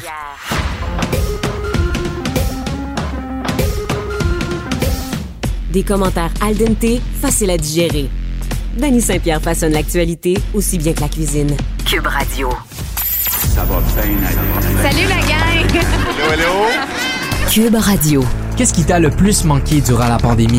Les restaurants. Ah, les proches. L'amitié. Ben moi, c'est les voyages. En personne, les yeux dans les yeux. Euh, j'ai une sœur qui habite à l'étranger, qui n'a pas pu euh, venir à Noël. Pour voir les gens qui travaillent là, tu sais, puis pour parler avec eux autres. Aller au restaurant. On peut pas faire ça par Zoom. On peut pas se confier à un ami. Autour des fêtes, l'an janvier, je commence à aller sur Internet, à regarder des destinations, faire 5, 6, 8 hypothèses. Moi, j'ai perdu des amis pendant la pandémie. Pour passer un moment euh, avec des amis, avec mon chum, avec mes, enfants. qui étaient dans une autre ville. Par Zoom, par FaceTime, par Snapchat. Cette socialisation-là qui est assez importante. Puis ensuite, faire le voyage, qui est non moins important. Il y a quelque chose qui s'est brisé. La liberté de, de, sortir un peu, de voir des gens. Des réunions avec euh, les gens que j'aime le plus, les gens les plus proches. C'est euh, c'est vraiment les proches. Alors ça, d'enlever complètement ça de ma vie, ça, c'est un gros truc. Ça m'a vraiment, vraiment beaucoup manqué. Cube Radio. Votre dose d'actualité, tout l'été. Reconnu pour ses talents culinaires, il cuisine les acteurs de l'actualité. Danny Saint-Pierre. Avec les événements de violence par arme à feu qu'on voit depuis le début de semaine, on, sent qu'il va y avoir une escouade, une escouade mixte qui va être mise en place, mais est-ce qu'elle va avoir les bons effets? On a au bout du fil Rémi Boivin, qui est professeur agréé à la Faculté des arts et des sciences euh, de l'École de criminologie. Bonjour, Monsieur Boivin. Bonjour. Donc, euh, on, nous, on nous promet une escouade qui va pouvoir euh, être capable de réagir à ce nouveau problème ou en tout cas une ressurgescence de, de plusieurs armes à feu et d'incidents. Qu'est-ce que vous pensez de tout ça, vous? Est-ce que c'est ça la bonne solution? Ben, de façon générale, euh, je, formation en sciences sociales, donc euh, je prône la, la prévention, sauf que la prévention, c'est à plus long terme. Donc évidemment, pour mettre pour euh, régler un problème immédiat, ben, une solution comme ce qui est proposé, ça a fonctionné par le passé. Donc, c'est, on va dire, prometteur parce que euh, ce genre de, d'escouade-là, ce genre d'opération-là, qu'on va appeler des opérations coup de poing, là, oui. mais sur l'inondation, soit d'un problème ou d'un secteur en particulier, ben, il y a plusieurs exemples dans la littérature qui montrent que ça fonctionne, que ça a un effet, mais temporaire. Donc, euh, ça s'attaque à un problème ponctuel, à un moment exact, dans un secteur précis, mais c'est pas une solution qu'on doit conserver à long terme. Moi, j'ai des inquiétudes devant devant ce, cette, cette, situation parce qu'elle est sensible. On, on, vise un groupe ethnique en, ou euh, culturel en général. Tu sais, on parle d'afro-caribéens, de la culture des gangs de rue. On sait déjà qu'il y a beaucoup de profilage puis de frustration euh, de gens qui pourraient avoir l'air mais qui ne sont pas. Il y a un climat de tension avec les policiers qui savent plus tout à fait comment intervenir. On est dans damn if you do, damn if you don't. Comment ça se passe sur le terrain tout ça? Est-ce qu'on risque de créer des tensions supplémentaires à gosser des gens qui n'ont rien fait euh, pour le principe de, de faire de la prévention? Oui, ben, je partage exactement vos, euh, vos préoccupations.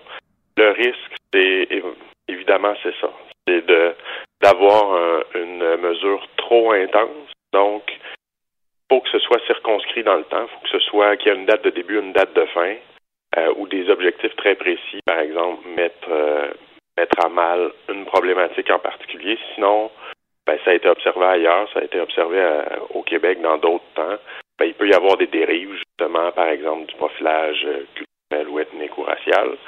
Donc, euh, c'est important que l'escouade, à la base, peut fonctionner pour régler un problème. Qu'une fois le problème réglé, ou en tout cas sous contrôle, que l'escouade soit, on veut, démantelée. Est-ce que euh, est-ce qu'on a déjà eu un problème similaire de cette amplitude-là avec euh, avec les gangs de rue afro-caribéennes comme celle-là? Ben, c'est la première fois qu'on a à dealer avec euh, quelque chose de cette, cette dimension-là au Québec? Avec ce groupe ethnique-là en particulier, oui. Par contre, ben, si on se souvient, là, il y a une quinzaine d'années, il y avait tout un mouvement pour la prévention d'adhésion aux gangs de rue donc qui découlait d'événements similaires. Donc là, c'est un autre, euh, d'autres gangs de rue qui étaient impliqués. Rappelez-vous les bleus, les rouges. oui. C'était dans le discours il y a une quinzaine d'années. Puis ça, ça faisait suite à d'autres événements euh, un peu partout euh, dans le monde, particulièrement en Amérique du Nord. Là. Donc, c'est les événements, c'est pas particulier, pas nouveau. Par contre, ben, c'est sûr qu'il y a des, des petites précisions du contexte qui ont changé avec le temps. Et c'est pour ça qu'on sait que ce genre d'initiative-là peut avoir un effet, euh, un, effet important sur la problématique. Euh, quand vous parliez de prévention tout à l'heure, puis d'effets à long terme, qu'est-ce que vous considérez qui pourrait être efficace? Parce que oui, la répression, c'est un c'est une patch sur le bobo, mais à mon avis, on est beaucoup plus dans le symptôme de quelque chose qui est beaucoup plus grand que le résultat de, de conflits armés euh, dans la rue. Puis c'est pas c'est pas ces événements qui définissent une communauté, mais c'est souvent une communauté qui est dans des secteurs qui sont particuliers.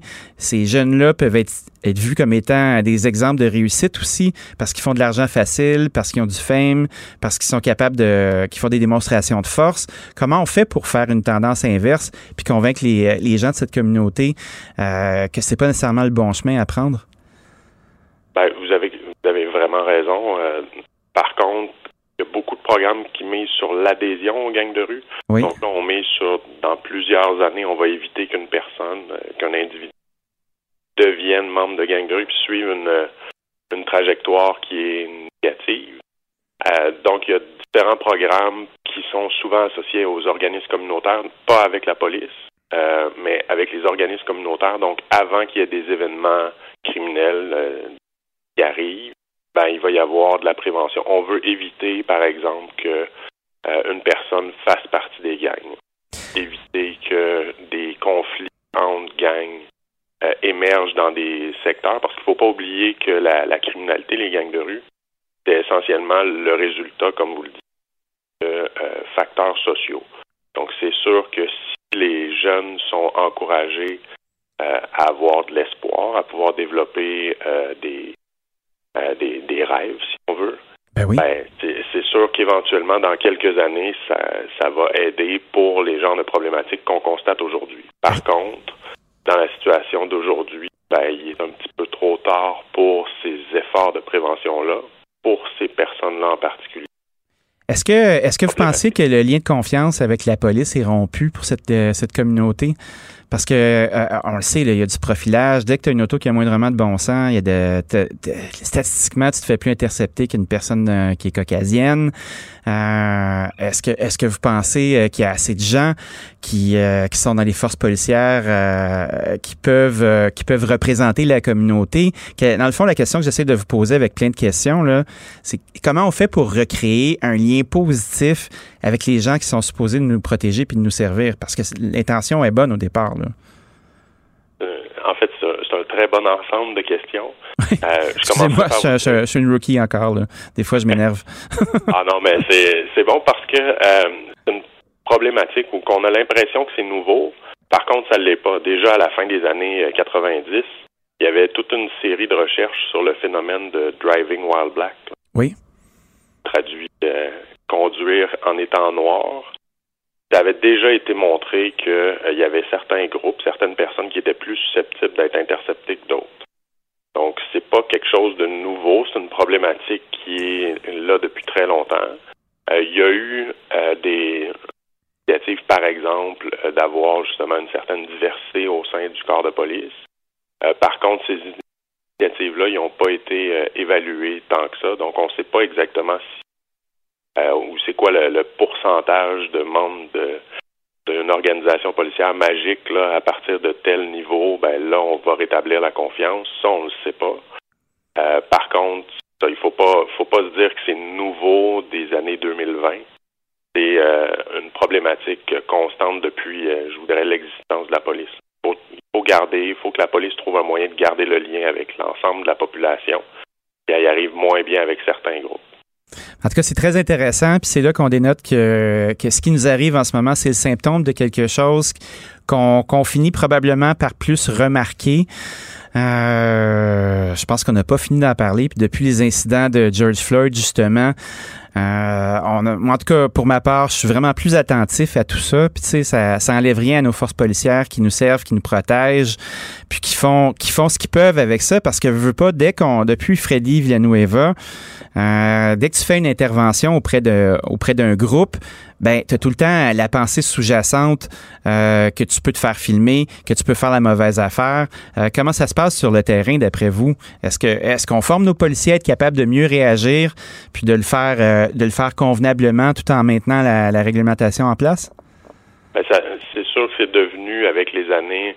Tantôt je vous disais que le phénomène n'est pas nouveau. Par contre, le fait de, de pouvoir être filmé dans à peu près toutes les interventions, ça c'est nouveau problématique euh, retient l'attention, par exemple, des chefs de police, des directeurs de police du Québec, euh, qui vont s'intéresser justement aux phénomènes comme le désengagement, le depolicing. Oui. Euh, puis, mais pour l'instant, ça, je vous dirais, c'est beau, donc on ne sait pas grand-chose sur qu'est-ce qui qu'est-ce qui fonctionne pas. Mais ce qu'on sait, c'est que la, la solution passe pas uniquement par plus de formation pour les policiers, mais c'est des solutions qui vont être plus globales, qui vont passer par euh, ben, les médias, entre autres, qui vont passer aussi par une certaine euh, sensibilisation euh, auprès de la population. Donc, c'est ce genre de, de problématique-là, donc le désengagement, va passer par un ensemble de facteurs. Il ne faut pas penser que la police est tout seul là-dedans avec euh, sa solution. Tout à fait. Rémi Boivin, merci beaucoup d'avoir passé un moment avec nous pour nous expliquer tout ça. on voit que la, la, tâche est complexe, puis vous serez plusieurs à y travailler. merci pour l'entretien. Merci à vous. Rémi Voisin, qui est professeur agréé à la Faculté des arts et des sciences de l'École de criminologie de l'Université de Montréal. Reconnu pour ses talents culinaires, il cuisine les acteurs de l'actualité. Danny Saint-Pierre. Bonjour, Sophie Durocher.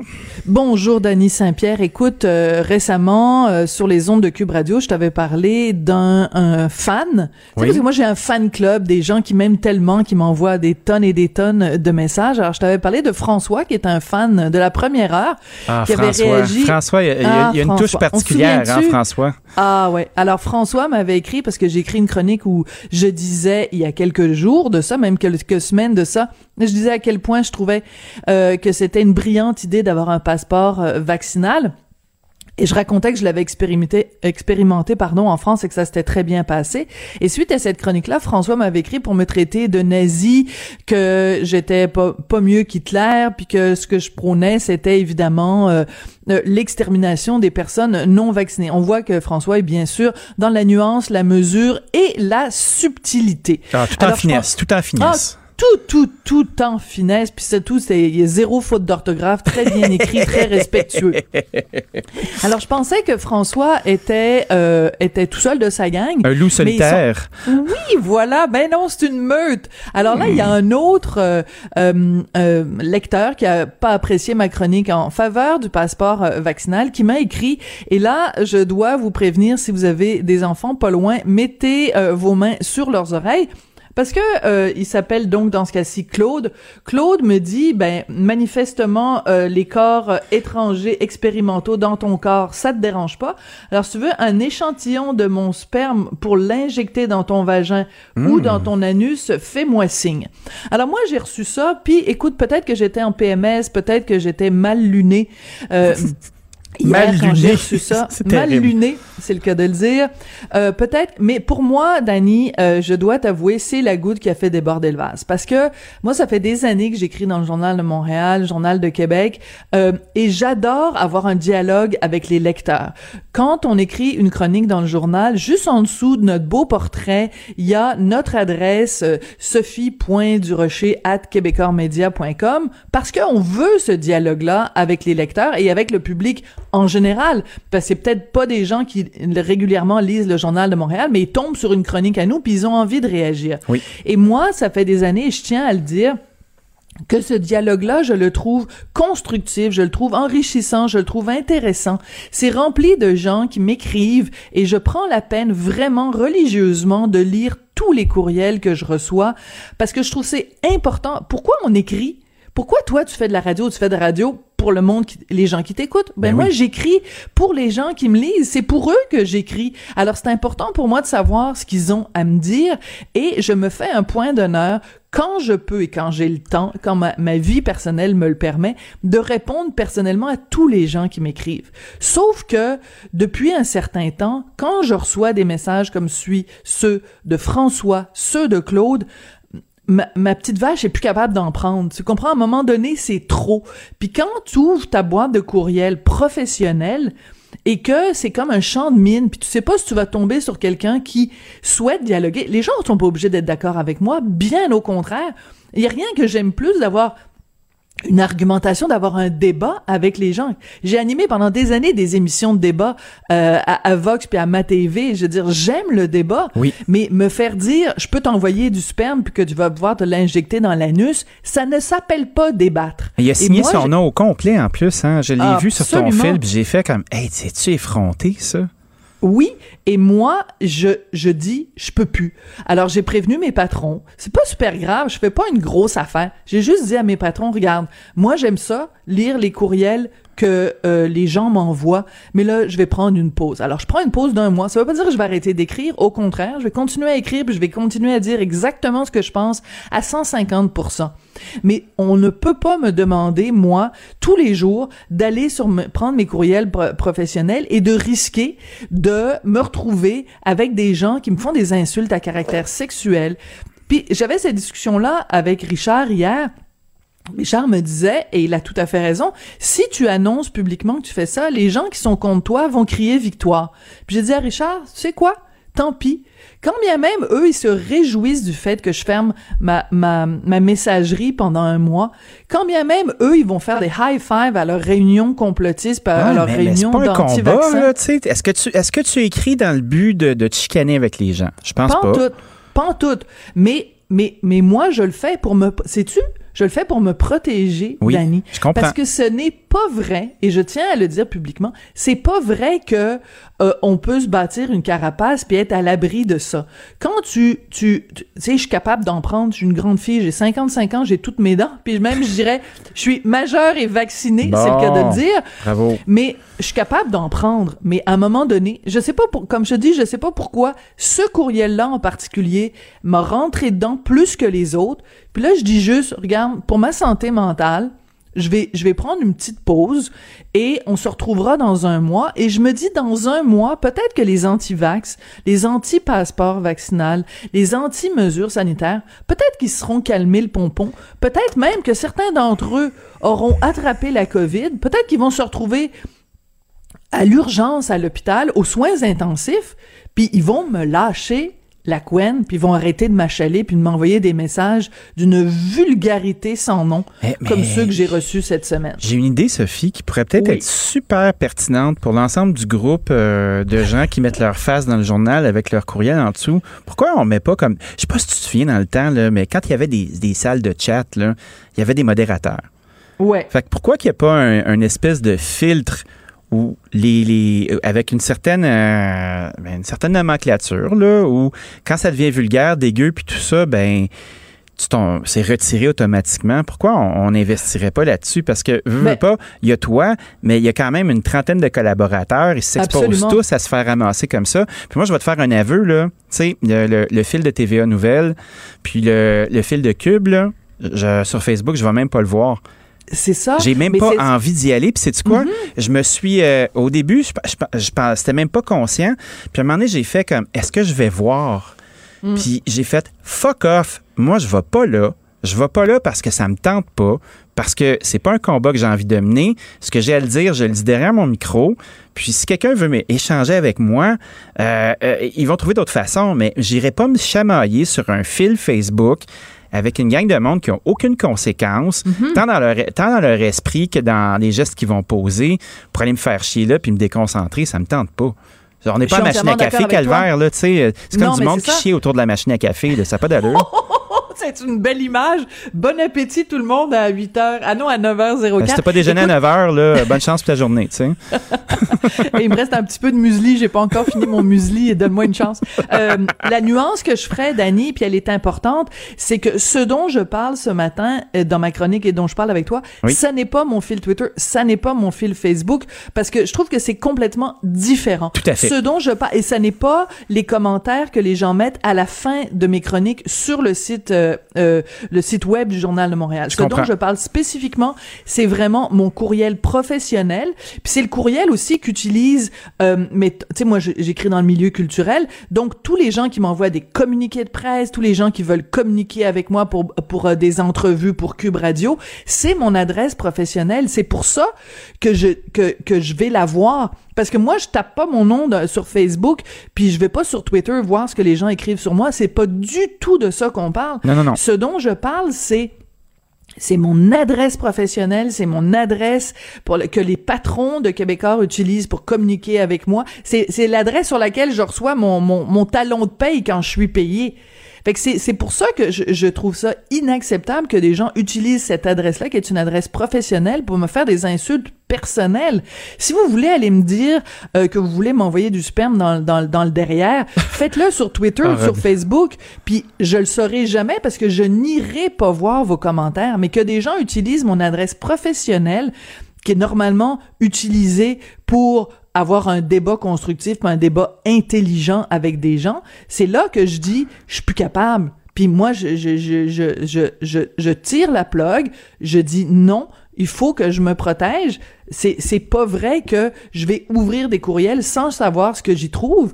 Et je reviens chacun, chaque, chacun, chaque être humain est différent. Il y en a peut-être qui sont capables de, mais il y a une chose qui sépare les hommes et les femmes dans notre bas monde, c'est que Richard, il va recevoir des insultes, il en reçoit régulièrement, mais il y a personne qui va lui proposer de lui envoyer du sperme dans l'anus, alors que moi et toutes les femmes qui sont chroniqueuses d'opinion au Québec, je Oui. tiens à le dire, Oui. c'est toujours systématiquement des attaques sexuelles. Je ne compte pas le nombre de fois où des gens m'ont écrit en disant on va te violer, faut pas qu'on te rencontre dans une dans une ruelle, euh, on va envoyer une gang contre toi. C'est constamment, ou alors je me fais dire que je suis mal baisé. Je tiens à rassurer tout le monde. Richard fait un excellent travail à ce niveau-là. Bravo, fin de la Richard. parenthèse. Richard, on comptait Euh, sur toi.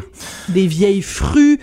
T'en parles-en à Denise Bombardier, parles-en Ben oui. à, à, à euh, à- à notre collègue José. Je veux dire, c'est quand t'es une femme et que tu fais de l'opinion, les gens vont constamment, les hommes et les femmes, dans certains cas, ça m'est arrivé aussi, de me faire traiter de mal de baiser par des femmes, ce qui est assez particulier. Mais tu es On projette, rabaissé on projette. à une voilà. Alors, euh, t'es rabaissé à une fonction sexuelle, ce à quoi les gars sont pas exposés. Je dis pas que c'est mieux parce que les gars, c'est peut-être on va aller te tabasser dans la ruelle, c'est pas mieux non plus. Mais Non, mais, c'est parce que c'est très graphique comme menace, Ouais. tu sais, puis ça, ça atteint à, à des endroits où ces gens-là veulent faire mal, tu sais, puis ça, ça dénote euh, une espèce de, de, de, de rapport de force physique euh, brute puis dégoûtante qui, en tout cas, moi, me rend pas fier d'être un garçon quand je vois ça, tu sais. Il y a une grosse mais éducation à les faire. garçons sont pas comme ça. Non, non, mais j'en conviens, mais tu, tu vois ce que je veux dire? Je pense qu'il y a une sensibilisation à faire dès le tout jeune âge à, à s'assurer que que- que- qu'il y a du respect, puis que Ouais. la, la violence sexuelle, là, c'est la bombe nucléaire rendue là. là. Tout à fait. Je- J'empathise avec toi, Sophie. J'espère que tu ne recevras plus de courriels comme ça. J'espère surtout que la boîte va te protéger. Puis qu'on on commence à, à Ah peut-être oui, filtrer les t'inquiète courriels pas. parce que c'est important. Tu sais, on, on parle de santé mentale, là, ça c'est un enjeu qui, qui te déconcentre. Oui, ça te fait un sujet aujourd'hui. Puis je pense que tu as le courage de sortir avec ce sujet-là puis d'en parler. Je pense qu'il faut protéger euh, l'ensemble de, de nos chroniqueurs aussi. T'en fais pas. Et Pierre Carl et Sébastien Ménard, qui est le, le rédacteur en chef, Danny Veer, Danny Doucet, toute la gang, tout le monde à Québécois est, est derrière moi. Et Bravo. euh, il est pas Bravo, exclu qu'il y ait des petites lettres d'avocats qui partent. Excellent. Sophie, on se laisse là-dessus. Je te souhaite un bon week-end. À lundi. Merci, au revoir. Danny Saint-Pierre. Au goût du jour, il apprête l'actualité comme un chef. Cube Radio. Cube Radio. En direct à LCN. Ici Yves Poirier, vous regardez LCN.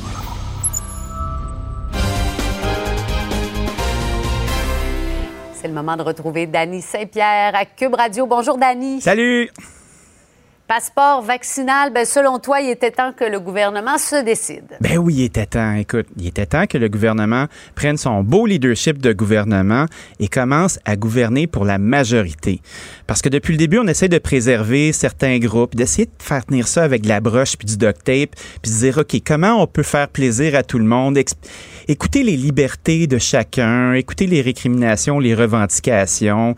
Sais, on regarde nos médias sociaux, là, puis c'est pas clair, clair. Puis tout le monde a vraiment une bonne raison de pas aller se faire vacciner. Mais, quant à moi, il y en a pas. Puis tu sais, va falloir se l'avouer à un moment donné, le dentifrice est sorti du tube. Puis je sais pas pour toi, mais moi, j'ai jamais compris comment faire pour rentrer le dentifrice dans le tube.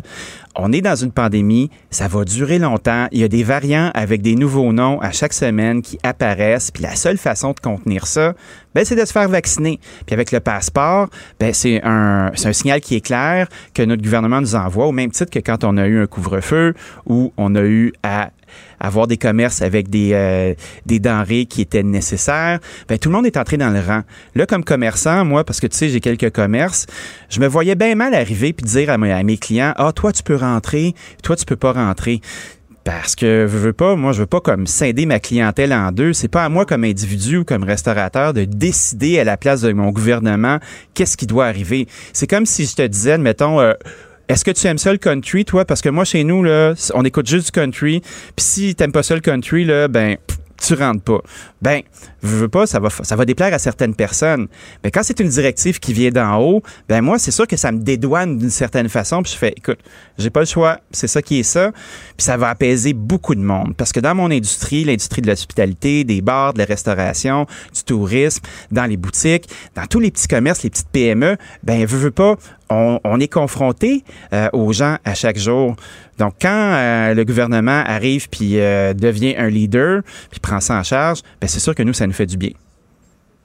D'autant plus que toi, t'es pas très, euh, est-ce que je peux le dire comme ça, o- optimiste pour la suite avec le virus? Ben, je pense pas que je suis le seul. Tu sais, On regarde ce qui se passe partout dans le monde. C'est pas, c'est pas évident. On n'a pas Ouais. fini. Tu sais, On doit remettre notre masque. euh, On, on doit considérer qu'il y a des, des variants qui vont être encore plus violents. On va devoir s'habituer à vivre avec le passeport vaccinal pendant un petit bout. Euh, j'espère que ce sera pas pour l'ensemble de nos vies, puis qu'on va pouvoir se sortir de ça. Puis on parle de retrouver une vie normale. Mais tu sais, force est d'admettre que c'est là, ça s'en va pas, ça s'améliore pas.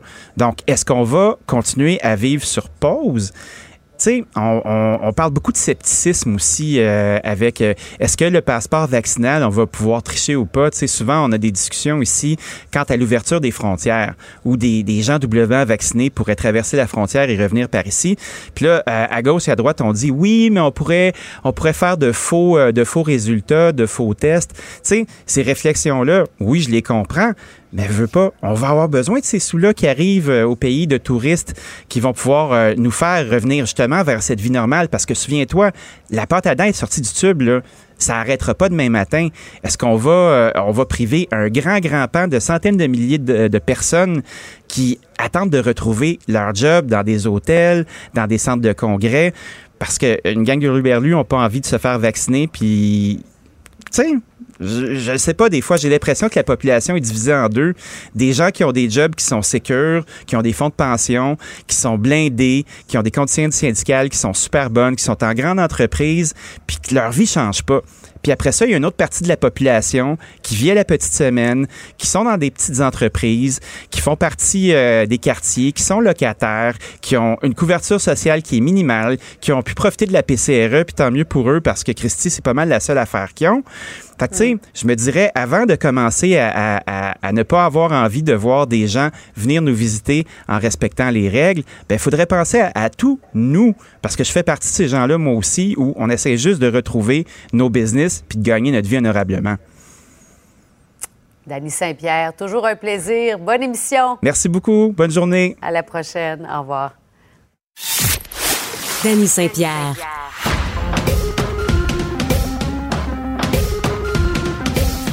Des commentaires al dente, faciles à digérer. Danny Saint-Pierre façonne l'actualité aussi bien que la cuisine. Cube Radio. Les vendredis coup de cœur, Cube Musique avec Anaïs Gertin-Lacroix. Bonjour. Bonjour, Danny Saint-Pierre. Bon, qu'est-ce qu'on fait un matin, là? Ben là, hey, ce matin, il y a de tout, encore une fois. Il y a Ah ouais, certaines buffet? chansons qui sont de réels coups de cœur. Il y en a d'autres que je, que je, je pourrais qualifier de, euh, euh, découverte. Je me dois de vous en parler et vous vous ferez une opinion. OK? On est là-dedans ce OK. matin. D'accord. Donc, on part avec un vrai coup de cœur. Voilà. Euh, le, le, le country des... Est-ce que tu connais un peu Loretta Lynn? Ben oui, ben oui, ben bon, moi, Loretta Lynn, pour situer les gens, euh, qui est une femme qui est pas jeune jeune, qui fait du country, mais avec sa guitare, là, il y a un son écorché, qui a souvent des robes de cendrillon sur scène.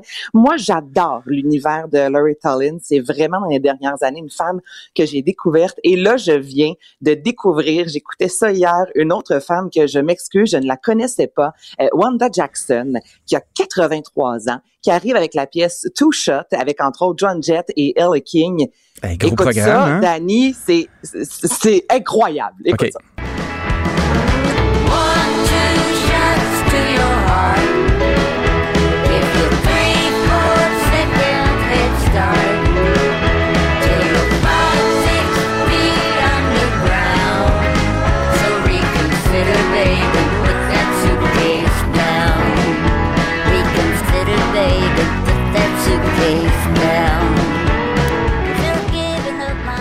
Textes, hein?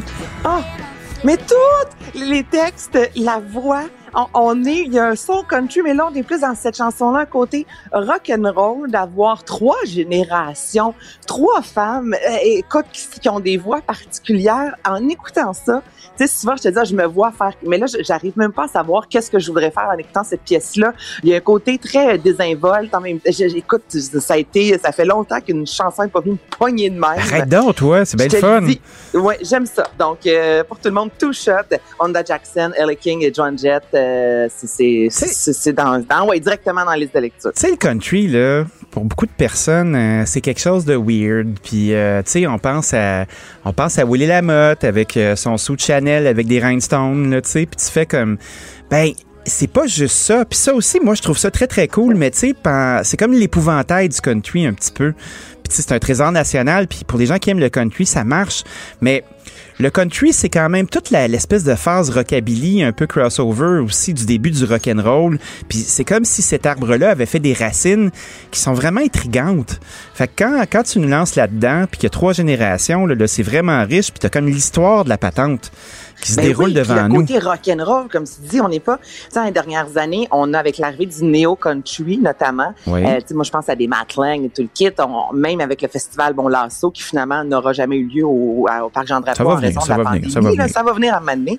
Mais il y a cette ouverture-là, on aime ce style musical-là. Puis tu sais, hier, on parlait justement de l'ouverture avec exemple le festival autochtone, mais là, c'est pareil. Tu sais, tu tripes sur le néo country, mais si c'est néo, c'est parce qu'il y avait quelque chose avant. Puis on a le country kitten que tout le monde connaît, on avait honte, on dirait, d'aimer, même si pourtant, je veux dire, c'est un des styles les plus écoutés au Québec. Quand on y retourne, là, puis qu'on lui donne la chance à, ce stock-là, -là, c'est nous, ça, c'est nos racines aussi. Hey, ça vient là, il y a un côté puis euh, les, les fois que j'ai eu des chanteurs ou des chanteuses de country, c'était toujours ça. Tu sais, j'étais là, mais pourquoi on dit autant que le country c'est une musique du cœur? Je me disais, mais Anaïs, c'est ça, tu mets vraiment tes tripes à la table. Tu sais, puis j'avais parlé avec un, Paul Darèche il y a quelques années qui me disait, moi je peux, je vais chanter, j'aime ma mère, puis c'est beau.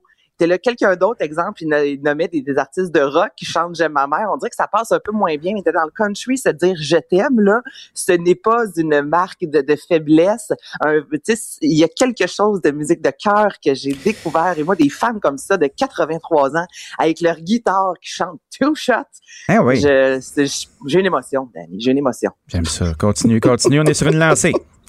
on est sur une lancée, mais on s'en va complètement ailleurs. On s'en va oh. dans du rap. Euh, c'est Karma Achika qui euh, a commencé, ce, ce gars-là est originaire de l'ouest de l'île de Montréal, d'origine haïtienne, francophone, et a grandi surtout dans un univers anglophone. Il donne dans le rap, notamment dans la photographie, mais ce que j'aime aussi de son histoire, c'est que lui a découvert le tout, la musique avec du violon.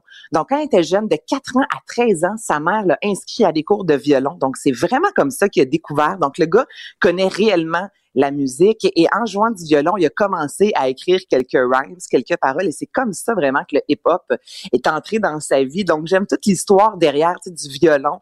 Et là, je te fais entendre, si vous avez aimé euh, l'Assemblée, Mosaïque et tout ça, on est là-dedans. Écoute, Leaders.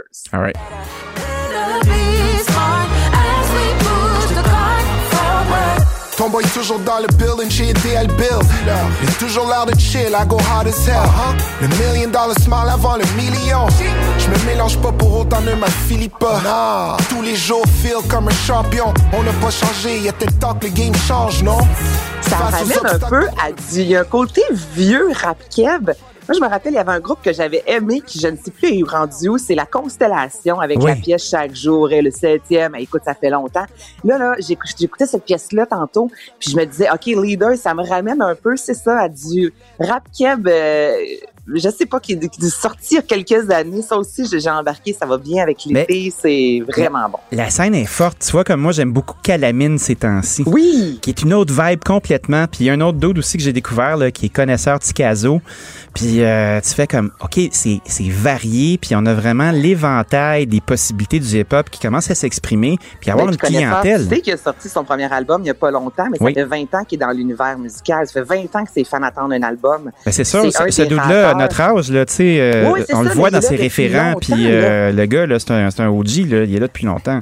Il est là depuis longtemps, mais il n'avait jamais sorti un album, et là, ça, c'en est un, justement, qui est dans l'univers du rap depuis longtemps, qu'on connaît peut-être un peu moins pourtant, mais il est là. Mais ça rentre, là. écoute, tout y est. on est dedans ce matin. OK, là, je t'amène maintenant avec le breton Yann Pearson qui arrive avec la pièce Carriégou.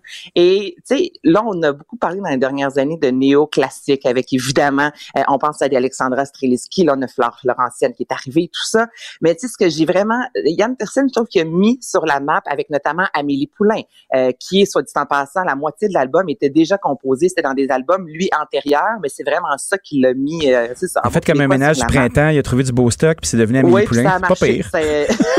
tout, tout que ménage du printemps. Je me souhaite un ménage de garde-robe comme ça, moi. c'est très rentable, un ménage comme ça, d'où Jésus. Et on l'a entendu, c'est avec Au revoir Lénine, le gars qui est multi-instrumentrice, multi-instrument. Moteur. Multi-instrumentiste. Mentiste et non menteur, c'est ça. Okay, Mental. je te fais entendre ta pièce.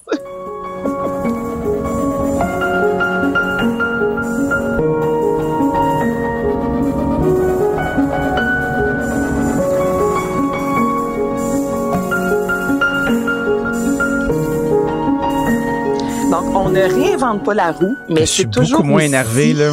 Ouais, ben ça reste, écoute, là, c'est parce que maintenant, tu sais, c'est, mais moi, il y a quand même, le, le piano est là. J'adore ça. Yann Andersen, faut lire sur lui. Le gars commençait aussi comme joueur de, tu sais, j'étais dans des bands rock, là. Sais, fait que le- la guitare et tout ça, là, ça déménage des Andersen. C'est plus tard, vraiment, que tout ce côté-là, avec le piano, l'accordéon, le violon, tu sais, ce qu'on connaît de Andersen, à la base, c'est un rocker dans l'âme. Et là, Danny, il me reste combien de temps? Parce qu'il faut que je te fasse entendre. Allez, let's go, let's go, on y va. OK, pour finir, Nelly, on se rappelle tous du euh, diachylon dans le visage, Hot Ben and oui. Ear. Bon, mais là, Nelly est rendue dans le country, imagine-toi, Oh. depuis euh, quelques temps déjà. Et là, je te fais entendre sa toute nouvelle chanson, High Horse. Écoute ça.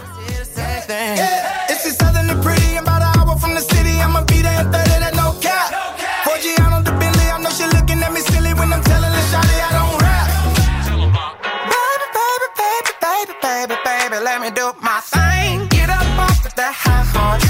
Get up off of this train. On a le son country, on a le son pop surtout, mais ce n'est pas le Nelly C'est bon. Ben, c'est pas mauvais. Moi, c'est peut-être un, tu sais, je te disais tantôt dans les pièces de vous ferez euh, votre propre opinion. Là, c'est la nouveauté, c'est celle que je te fais entendre, mais il y en a sorti d'autres, là, vraiment, avec un son country. Donc, lui, c'est un 360, je te dirais. Il y a quand même toujours le petit son pop. Ouais, mais le country, c'est pas une affaire de blanc, hein. Le country, là, il y a ses racines dans la, la musique noire depuis longtemps Ouais. aussi, hein. Tu penses Mais à Elvis, tu penses à. Jerry, Jerry Lee Lewis, là. euh, écoute, là, c'est, ça vient, ça vient de loin, là. Ben oui, c'est sûr que ça vient de loin, mais je, je m'attends. Elle, je suis moins certaine. Mais je me disais, faut que quand même je mette ça de l'avant. Un Ellie qui, c'est ça, tente un mélange de country pop. Euh, c'est là. Il a, mais il a enlevé, il a enlevé son plaster. Ça, je peux vous le confirmer. Ben, il a peut-être guéri, tu sais, après 25 Ben- ans, Calvaire. Anaïs, merci beaucoup. Je te souhaite un bon week-end. Ah, c'était parfait cette phrase. Bye, Danny. Salut. Salut. Danny Saint-Pierre.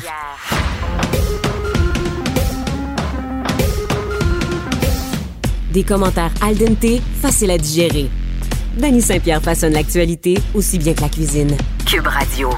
Good morning, Vietnam! Hey, this is not a test. This is rock and roll. This is rock and roll. Mathieu Boulay, bonjour. Hey, bon matin, Danny. On t'attendait de pied ferme. Comment ça se passe euh, chez les sportifs ce matin? Oui, ça va, ça va très bien. Euh, euh, hier, hier, euh, hier matin, on a eu une très bonne nouvelle. Le dieu du stade olympique est canadien.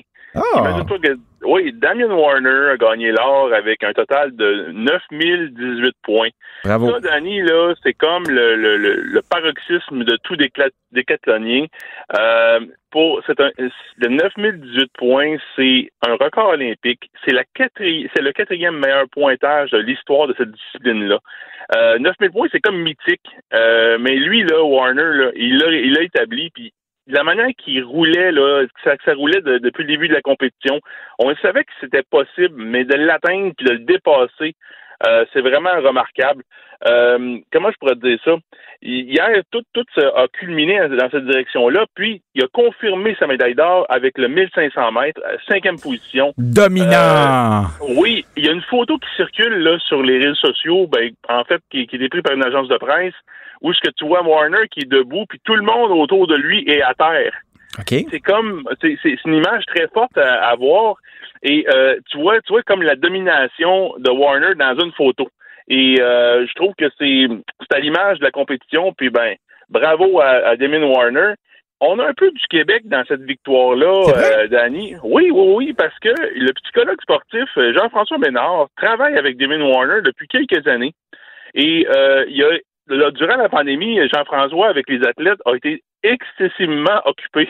Ben, je Parce que comprends. là, ben, parce que là, il fallait qu'ils qu'ils gardent les, euh, les athlètes dans une bonne forme mentale. Mais là, là, il y en a que c'était des dépressions, un peu dépression. Là, tu vois, les Jeux olympiques re- retardés, euh, ou, mettons, euh, il travaille aussi avec la boxeuse euh, Marie-Ève Ducaire. Elle, elle a été victime de cinq reports de combat. Euh, tu vois qu'il était vraiment occupé, mais euh, c'est vraiment, faut le mentionner, qu'il y a un peu du Québec dans cette médaille d'or-là avec Damien Warner. Un, beau, un gros bravo à Jean-François et à toute l'équipe de Warner qui a, qui a qui s'est entraîné dans un aréna à London là, euh, pendant l'hiver passé. C'était incroyable comme histoire. Un, un Euh, exemple de résilience, parce que s'entraîner un hiver de temps à London, en Ontario, laisse-moi dire, faut que tu sois fait fort. Exactement. Puis, euh, ben, euh, faut également souligner la cinquième place au cumulatif de Pierce Lepage. Euh, Pierce il Lepage, eu- là, je sais pas pour toi, là, mais moi, je m'imagine dans Slapshot. Tu sais, mettons, euh, euh, des noms euh, des noms super anglais avec un nom québécois à la fin, là. C'était écœurant, ça. J'adore ça. Peut-être qu'en plus qu'il y a des il y a une consonance francophone puis qu'il y a peut-être des, une souche francophone quelque part dans le fond de la Beauce. Tu sais, on le sait pas. Ah ouais. En tout cas, bref. Comme Randy Euh, Couture, tu sais. Exactement, exactement, exactement. Euh, euh, l'autre, il y a une autre médaille, il faut signaler, 50 km marche, euh, le bronze pour Evan Dunphy. Euh, lui, là, c'est un, c'est une, c'était une fin un peu hollywoodienne. Ah. Parce qu'à Rio, là, il a fini quatrième, OK? Là, avec deux kilomètres à faire, il était cinquième. Mais là, il a mis, il a mis les moteurs en marche. Je sais pas comment il a fait mais pour, euh, pour euh, marcher plus vite, mais c'est parce qu'il y a des règlements, Danny. On, on peut rire un peu du, 5, de- du 50 km marche, mais cette discipline-là, là, c'est vraiment euh, légiféré de façon très serrée parce qu'il faut tout le temps tailler un pied au sol en tout temps. Fait que là, même si tu marches vite, tu peux pas courir. Tu vois, il y, y a comme une marche, tu peux marcher vite, mais pas courir. Fait que là, euh, en tout cas, bref, de, Dunphy a fait une belle, une belle remontée. Il a, il a été rechercher l'Espagnol Marc Turc et après ça, il a été, euh, il a réussi à, à croiser le fil d'arrivée au troisième rang. Bravo à, à Dunphy. Bravo, le Dunphy. Oui, l'or est allé au Polonais euh, Da- David, David euh, Tomala. Euh, c'est un euh, lui il, il est parti comme une flèche puis il y a personne qui l'a arrêté donc euh, lui euh, il y avait rien à faire N'arrêtez jamais un Polonais en furie, monsieur. Ça peut être dangereux. OK. D'accord? Euh, dans quelques minutes, on va assister à la finale du soccer féminin entre le Canada et la Suède. Euh, ça peut paraître un peu étrange, euh, Danny, parce que là, euh, à l'heure où ce qu'on est, on est rendu le soir au Japon. Oui. Et euh, les, les filles, deux équipes des filles voulaient que ce soit plus tard en raison de la chaleur et de l'humidité. Euh, gain de cause pour les filles, puis là, la finale de médaille d'or va avoir lieu dans quelques minutes. Euh, si on fait un bilan, euh, grosso modo, du, Canada aux Jeux olympiques de Tokyo, euh, présentement, on a 19 médailles, 5 médailles d'or, 5 argent et 9 de bronze. Euh, avec la, la médaille euh, assurée du soccer féminin, on tombe à 20. Wow. Si on regarde avec Rio, on aurait, on aurait, on arriverait à deux médailles du total de Rio. Euh, mais on, comme on le sait aux Olympiques, c'est ça la beauté des Olympiques, c'est qu'il peut y avoir des surprises. Oui. Euh, on peut avoir des surprises, puis ben on peut peut-être euh, finir avec 22 médailles encore une fois, mais je vois pas beaucoup d'espoir de médailles en fin de semaine. Là. Commence pas à être négatif, là, Mathieu. là, là, là. on peut pas, on peut pas accepter ça ici. Là. Non, non, non, non, non, Puis en plus, le sport, là, ce n'est pas que les Olympiques parce que Tuna est parti. Ben oui. Hey, la, la, la chaîne, la chaîne de, de Tartare Couteau va, va vraiment devoir trouver un autre autre porte-parole. Ah Euh, ben oui, c'est sûr que la- on, on pense à eux. on a une petite pensée courage, courage plutôt, Ben, euh, courage. Courage. Et euh, Th- euh, Thomas Tatar, euh, deux ans, 9 millions de dollars avec les Devils du New Jersey. Ça, c'était prévisible, c'était écrit dans le ciel euh, depuis que, il- à partir du moment qu'il a été euh, retranché de la- de l'alignement pendant les séries éliminatoires, on savait que c'était le début de la fin pour Thomas Tatar. Euh, il a rendu de fiers services aux Canadiens, mais ça s'est fini un peu en, en- en queue de poisson. C'est le cas de le dire. Euh, ah oui, oui, oui, tout à fait. Puis, euh, je pourrais te dire que dans Thomas Tatar, il a perdu son, son- de son efficacité à partir du moment que le, le trio avec Dano et Gallagher a été démantelé. Et par la suite, là, c'était la dégringolade. Puis, on peut penser que, que Thomas Tatar, ben, c'est merci beaucoup, bonsoir. Mais je pense qu'il était très apprécié des, des amateurs de, de Montréal. Et euh, qui va revenir avec les euh, avec les Devils, dans l'uniforme des Devils, il sera pas hué par la foule. Il va sûrement, sûrement être salué et de belle façon. Bon, tant mieux. Puis après ça, il y a un gros désistement de la part euh, de non, de non de choix Oui, à oui, l'OMIEM de la oui. Banque nationale. Oui, le, le- le tournoi de Toronto a, a subi un, un dur coup dans les flancs hier avec le désistement de Milos Raonic, Alexander Zverev, Ro- Roger Federer, euh, Matteo Berrettini et Paolo Carreno Busta. Pourquoi? Euh, ça, ben, euh, je te dirais qu'il y a le, le voyagement entre Tokyo puis, puis, puis, Toronto, mais Milos Raonic, c'est une blessure. Roger Federer, il tire de la patte depuis plusieurs mois en raison d'une chirurgie qu'il a eu pendant. Il a de la misère à retrouver la forme, si tu veux, après une chirurgie qu'il a eu dans, pendant la pandémie. Euh, Matteo Berrettini, Zverev et Carreno Busta ont joué beaucoup de tennis dans les dernières semaines. Alors les gars, ils ont décidé de prendre un, un repos et de se concentrer sur qu'est-ce qui s'en vient euh, à la fin du mois d'août, euh, soit les, les internationaux des États-Unis. Fait qu'est-ce qui va rester à, à l'OMIUM rendu là? Est-ce que ça va valoir la peine d'y Ben, aller quand même? Ben oui, bon, mais à Toronto, il va, il va rester quand même Raphaël Nadal, il va rester quand même euh, Félix Auger-Aliassime, Denis Chapovalov. Bon. Il va rester quand même quelques joueurs intéressants à regarder. Là. Je veux dire, le tournoi, il- c'est sûr et certain que ça fait mal parce que Zverev, euh, Berrettini, euh, Carino Busta, c'est eux autres les, les joueurs de l'heure présentement dans le tennis, ils sont pas là. Habituellement, je pense, Danny, il aurait été là. Il aurait été, il aurait été présent à, il aurait été là, il aurait été présent à, à Toronto, mais le problème qu'ils ont, c'est que là, euh, les gars, là, ils ont besoin des fois d'un recul et, d'une pause mentale parce que, oublie pas une chose, c'est que peu importe où ils vont où dans le monde, ils sont dans une bulle, eux autres, là. Oui. Fait que bulle par-dessus bulle, par-dessus bulle, par-dessus bulle. À un moment donné, les, les joueurs sont brûlés mentalement. Denis Chapovalov, là, il a même pas joué encore, je pense, depuis Wimbledon parce qu'il était vidé mentalement. Alors, je peux te dire que le tennis, oui, c'est le fun pour le plaisir des amateurs, ils jouent tout ça, mais les joueurs, là, c'est très, très dur mentalement. Et, euh, La on- dureté on- du mental, Mathieu, la dureté du mental, c'est ça qui va se passer. Écoute, on a bien compris euh, que ça va être le fun quand même, que les gars ont besoin de se reposer, puis on va se laisser avec une petite toune qu'on a préparée pour toi. Ah, merci. Merci, bon week-end. Merci beaucoup à toi.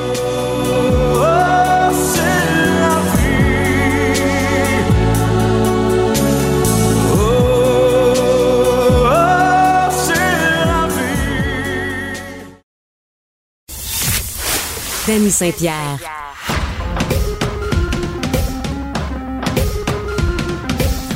Des commentaires al dente, faciles à digérer. Danny Saint-Pierre façonne l'actualité aussi bien que la cuisine. Cube Radio. Carl Marchand, les manchettes? Un petit mot sur ce que Sophie nous a dit tantôt, euh, Danny, là, les, les hommes qui envoient des messages comme ça aux chroniqueuses, euh, les femmes, là. Oui. Pensez à votre mère, pensez à vos sœurs, pensez à vos filles. Est-ce que vous aimeriez que votre sœur, votre mère, votre femme reçoivent ce genre de message-là? Exactement. C'est juste, ça n'a pas de bon sens. Puis, on le dit parce que c'est vrai, c'est pire pour les femmes, ça n'a pas de bon sens. Ben oui, c'est pire. Je- moi, je travaille beaucoup avec Geneviève Peterson l'hiver, OK? Puis Geneviève, elle me partage régulièrement des messages haineux. Puis c'est tout le temps, je vais te violer, on va se mettre en gang, on va te battre. C'est tout le temps un rapport de force brute.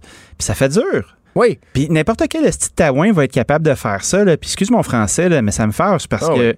on est tout le temps là-dedans. Dès que tu es à court d'arguments, c'est je vais te violer. Puis je vais vous lancer un message Ben, c'est à tout le monde. Là. Toi puis moi, on a parlé de nos caractères bouillants des fois, puis de... À peine. Ça se travaille, ça. Ben, t'as le droit d'être fâché dans la vie, mais t'es responsable de, de tes sentiments, t'es responsable de tes actions. Et si tu choisis de dire à une femme... Je vais te violer, je vais te faire ci, je vais te faire ça. T'es responsable de ça, tu dois l'assumer. Puis t'as le droit d'être fâché contre le passeport sanitaire, la COVID, plein d'affaires. T'as le droit d'être fâché contre ça. T'as pas le droit de menacer personne à cause de Ah ça. non, c'est une menace. responsable de ça et ça t'appartient. C'est pas de la faute de personne d'autre si tu commets des gestes violents. Exactement. Carl Marchand. Ceci étant dit. Je te suis tellement. Euh, Je non, mais c'est ça, si c'est choquant. la face à Carl, là, il est convaincant. Non, mais c'est parce que c'est choquant. C'est choquant, puis tu te dis, c'est quoi ce réflexe niaiseux, là, tu sais? Ouais, puis on, on se demande après ça pourquoi on n'a pas de débat dans notre société, puis qu'on est une maudite gang de mitaines là, Non, qui, sont- craignent la chicane. là. Puis après ça, dès qu'on dès qu'on dépasse un certain point, tu fais comme Ah, ben là, tiens. Non, je vais te frapper, je vais te violer. Ben oui, c'est le droit de pas être d'accord. Ben oui, bon. c'est- de tout ce que tu es capable, frapper. Ouais, Sérieusement. c'est T'as pas de mots, tu manques de mots? En tout cas. Parlant de pas être d'accord, on sait qu'il y a beaucoup de divergences d'opinion sur la COVID-19 et la vaccination. Ben, on se demandait, est-ce qu'on peut, euh, qu'est-ce qu'on fait avec des employés non vaccinés? Aux États-Unis, ça niaise pas, Danny. CNN a annoncé jeudi qu'ils ont licencié trois salariés qui étaient venus travailler au bureau sans être vaccinés contre la COVID-19. Et l'entreprise a dit hier, nous avons une politique euh, de tolérance zéro. Permettez-moi d'être clair, nous avons une politique de tolérance zéro à cet égard, a dit le le hum, président de, de CNN, Jeff Zucker. Euh, Jusqu'à maintenant, c'était sur une base volontaire de divulguer cette information chez CNN. Est-ce que je suis vacciné ou non? Mais là, l'entreprise songe à mettre en place un système de vérification pour ses employés. Il y a le tiers du personnel de la rédaction de la chaîne américaine qui travaille en présentiel sur une base volontaire, mais évidemment, on sait qu'il y a beaucoup de travail. CNN qui demande aussi à ce que ses employés sur le terrain qui, aient des qui ont des interactions avec les gens soient vaccinés. Ben oui. On n'en est pas là au Québec, hein, mais euh, Est-ce que c'est notre cadre légal qui est différent? Oui. Parce que, tu sais, on, parle souvent de la charte de droits et libertés, puis euh, est-ce qu'aux États-Unis, c'est différent, tu sais? On voit, on voit leur approche sociale qui est vraiment plus euh, dégagée que la nôtre, admettons. Ouais. On les voit gouverner avec euh, un, monde qui est de plus en plus clivé aussi. Euh, ça va être à suivre. Est-ce que ça pourrait faire école? Je ne sais pas. Ben, en tout cas, ben, on va en voir d'autres aux États-Unis, c'est certain, puis ça risque de tarder pour... je ne sais pas si on va en arriver à ça, puis c'est sûr qu'un congédiement serait contesté. Là. Ça, il n'y a, pas d'erreur. Au, royaume des avocats, en plus. Mais tu te dis, est-ce que, tu sais, un cas ou deux, là, pour donner l'exemple, je sais pas. En tout cas. Ouais, c'est un, cas de force brute. Euh, merci, Carl. À plus tard. À plus tard. Reconnu pour ses talents culinaires, il cuisine les acteurs de l'actualité. Danny Saint-Pierre. Bonjour Caroline Saint-Hilaire. Hey, bonjour Dani. Écoute, solidaire de notre collègue Sophie quand même. Tout à fait. C'est assez odieux, assez odieux ce genre de commentaires là. Ça, ça me fait toujours bondir de voir ça. Et disons que Sophie a son lot euh, quand même de ce genre de commentaires-là, mais là, ça dépasse. Euh, alors, tout à fait solidaire avec elle ce matin. Son courage de l'exposer va peut-être faire avancer les choses aussi. Ouais, j'en doute honnêtement, parce que ce genre de personnes-là, j'écoutais Carl, euh, très gentil de, de nous rappeler que ce, ce, ça pourrait être leur sœur, leur mère, leur fille. Moi, je pense que les, le genre de personnages qui écrivent ce genre de commentaires-là, ben, il n'y a rien qui les atteint, puis probablement que nous méritons, nous méritons tout ce qui nous arrive. Alors, je, je, je pense que c'est peine perdue. Je pense que la, la, réaction et la façon de réagir de Sophie est probablement la meilleure, de les ignorer, même si, même si je le sais, euh, que ça finit par déranger. Mais, euh, mais tu sais, quand tu dis à quelqu'un que tu vas la violer, là, tu envoies une lettre ah, avec ton nom, puis tu la signes, ça devrait pas être... Euh, on peut pas appeler la police pour ça? Ah ben oui, bien sûr, bien sûr. Moi, je m'écoute, euh, oui, oui. Puis comme elle a dit, tant mieux si elle fait des poursuites, surtout quand on s'identifie. Ben oui. Il faut plus avoir peur parce que pendant longtemps on disait ah ignorons-les puis tout ça. Euh, non, non, non. Si moindrement il y a un dépassement, oui, plainte à la police, poursuite. Et il y a pas de, y a, y a, on arrête, on arrête, c'est fini. À un moment donné, ils vont finir par se calmer peut-être, ou en tout cas, au moins garder leurs commentaires pour leur, petit, leur petite taverne, leur petite brasserie du coin. Ben c'est ça. Tu sais, la vie c'est pas la machine à café où est-ce que tout le monde papote, là, tu sais, tu fais comme, hey, garde ça pour toi. Puis si t'es rendu à l'écrire, t'es-tu rendu à le faire? Puis c'est, c'est là que les gens se font museler à un moment donné.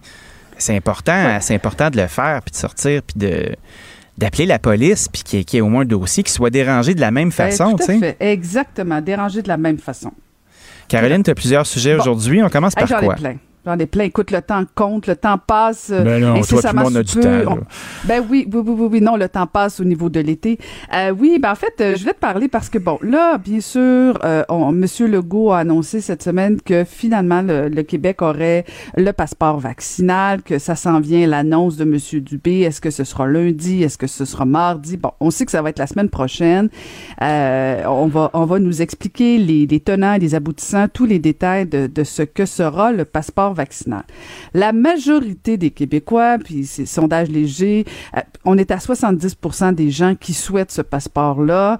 Bon, ça, c'est une chose, mais quand même, le 30% euh, qui en veulent pas, euh, qui en veut pas, ben là, on les entend beaucoup, beaucoup, beaucoup. là, bon, bien sûr, on vit dans une dictature. Dani, je t'apprends rien depuis 18 mois. Ah, c'est sûr. Moi, j'ai mon trac de l'État, là. Moi, tout ce que je, fais ici, on me l'a demandé, là. Exact, exact. Et donc, euh, on y va au niveau euh, de différentes spéculations.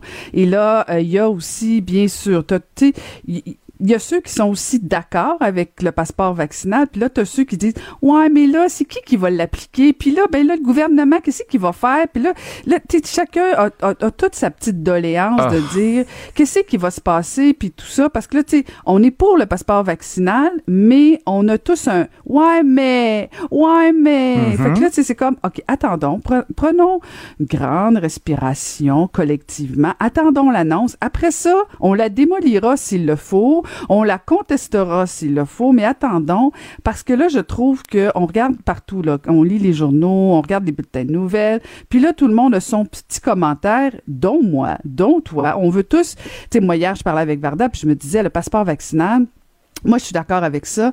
Par contre, je souhaite que François Legault euh, émette quand même une date dans tout ça, qu'on vive pas avec le passeport vaccinal, que ce soit la nouvelle loi du Québec. On le fait pour contrer la prochaine vague, on le fait euh, pour contrer ceux et celles qui veulent pas se faire vacciner, qui ralentissent le groupe. Mais bon, donc on y va tous avec nos petites suggestions. Bon, c'est une chose, mais il faut faire attention avec la désinformation aussi, ou tu sais sur les différentes spéculations qui font qu'à un moment donné les Kevin, les, les, les monsieur et les madames qui, qui contestent. Ah, tu t'en vas des Kevin, toi, ce matin? Ben, c'est-à-dire que, tu sais, je, me dis que. Non, non j'oserais pas, j'oserais pas. Il y a des bons Kevin, il y a des Ah, bons. J'en connais pas, mais il y en a sûrement. Ben oui, sûrement. C'est toujours. tant- Ben, Félix Séguin en a un très bon. Kevin. Il y a un excellent Kevin. Il l'a défendu ce matin. Il a défendu son Kev, imagine-toi donc. Bah, ben écoute. Ah, tu vois? Moi, je te Danny, je peux comprendre. Là, tu choisis pas ton prénom. Tu, tu fais, tu fais Ben, ben non, mais je fais une blague parce que le. Kevin est une illustration. Tous les Kevin ne sont pas des Kevin. mais, mais, mais, blague à part, euh, cela étant dit, je veux juste comme, tu sais, peut-être qu'on qu'on prenne notre gaz égal. Attendons l'annonce. Après ça, on verra. Tu sais, là, on, on- on a tous euh, nos préoccupations. On, est a tous notre écœur en titre.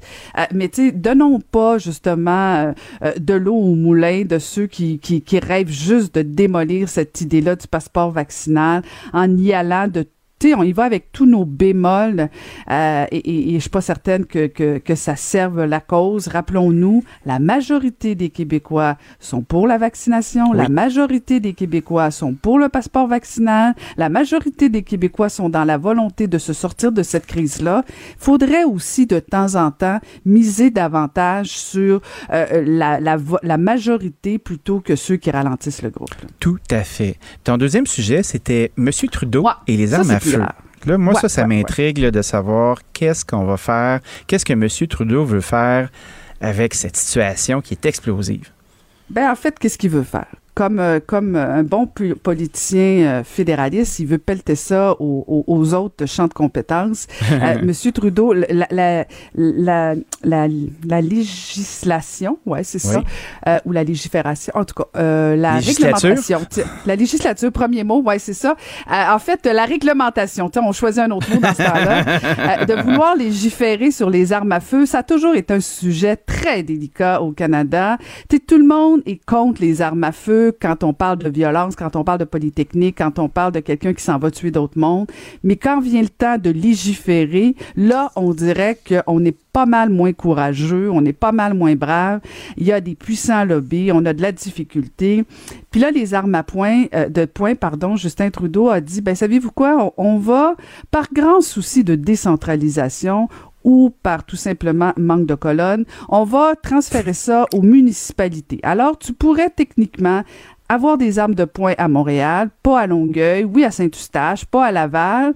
Et là, ça devient plus compliqué. Est-ce que ce n'est pas un choix de société canadienne qu'on devrait dire non? Les armes à poing, c'est non, c'est illégal, c'est criminel. Et c'est la demande de Valérie Plante, la mairesse de Montréal, qui en a fait la demande à plusieurs reprises.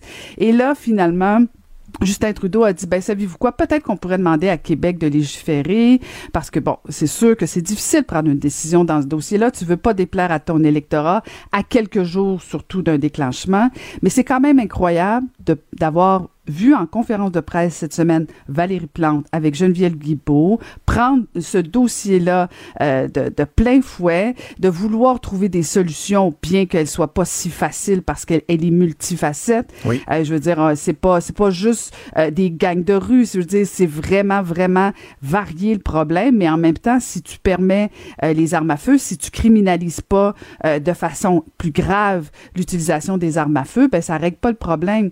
Alors là, comment se fait-il qu'on n'entende pas le gouvernement fédéral là-dessus, alors que me semble qu'il a son mot à dire, c'est criminel, c'est fédéral. La GRC n'était pas de la conférence de presse avec Valérie Plante, Geneviève Guilbeault. Me semble, me semble déjà, que sont en, sont en certains train de déléguer puis sont en train de pelleter ça ailleurs.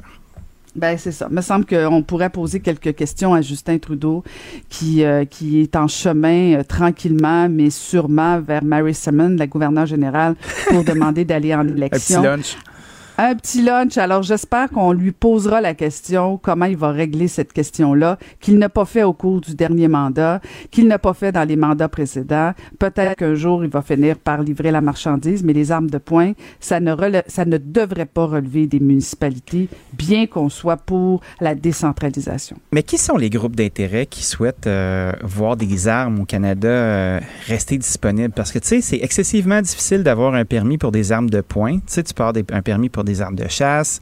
Puis après ça, ben là, tu as plusieurs étapes, mais plusieurs pour avoir le droit de posséder une arme. Qui sont les gens qui, euh, qui, comme la NRA aux États-Unis, veulent maintenir ça? Ben, je sais pas jusqu'à quel point il y a un groupe précis, mais c'est toujours la notion de bureaucratie, la notion de permis, la notion de surveillant qui, qui va enquêter là-dessus. On, on, a vu là, le, le, le, le, registre des armes à feu, ça a toujours été un problème au ben Canada. Oui, c'est une patate chaude, là. Ben voilà, fait qu'à chaque fois qu'on dirait que c'est un dossier pavlovien, là. À chaque fois qu'on touche à ça, on a peur parce que bon, euh, ça, ça, ça, réveille euh, euh, plusieurs cordes, mais notamment aussi, on a juste à penser bien sûr à, toutes ces femmes, ces hommes qui ont été victimes euh, d'armes à feu en général, ben c'est sûr que tu as, vraiment euh, deux, deux, euh, deux tendances. Tu ceux qui en veulent pas du tout, puis tu ceux qui disent ouais, mais tu sais, bon, il y a des chasseurs, bon, des armes à poing de poing, c'est pas nécessairement ça, mais, mais quand même, je veux dire, pourquoi pourquoi au Canada, tu aurais besoin d'une arme de poing. Il n'y a aucune raison. En tout cas, moi, c'est pas, j'ai pas le goût de vivre dans ce monde-là. Euh, de toute façon, il n'y a, personne qui a le droit de faire du open carry non plus, là, comme on dit aux États-Unis, où tu te promènes avec ton arme sur toi si tu n'es pas en fonction. Tu n'as pas le droit de faire mm. ça. En tout cas, c'est un sujet qui est très intéressant. Puis euh, on fouille, on fouille. J'espère qu'on va trouver, surtout, avoir des réponses de notre bon premier ministre. Caroline, on se retrouve tout à l'heure. À tantôt, Danny. Bye. Merci, salut.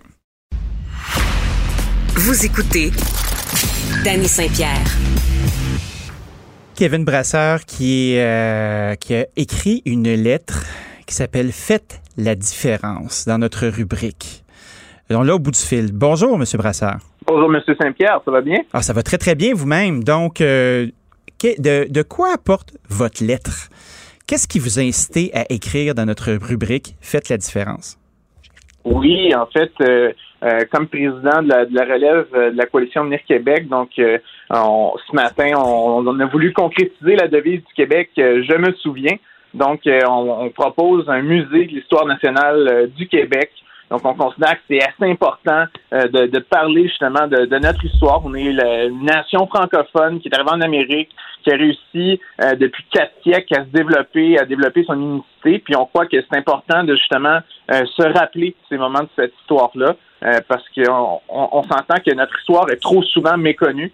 Mais on a quelque chose, on a quelque chose à être fier. Puis comme nation francophone, comme nation justement en Amérique euh, du Nord, on a quelque chose à, être fier. On a des personnages historiques, des périodes historiques également de notre de notre histoire qu'on doit se rappeler.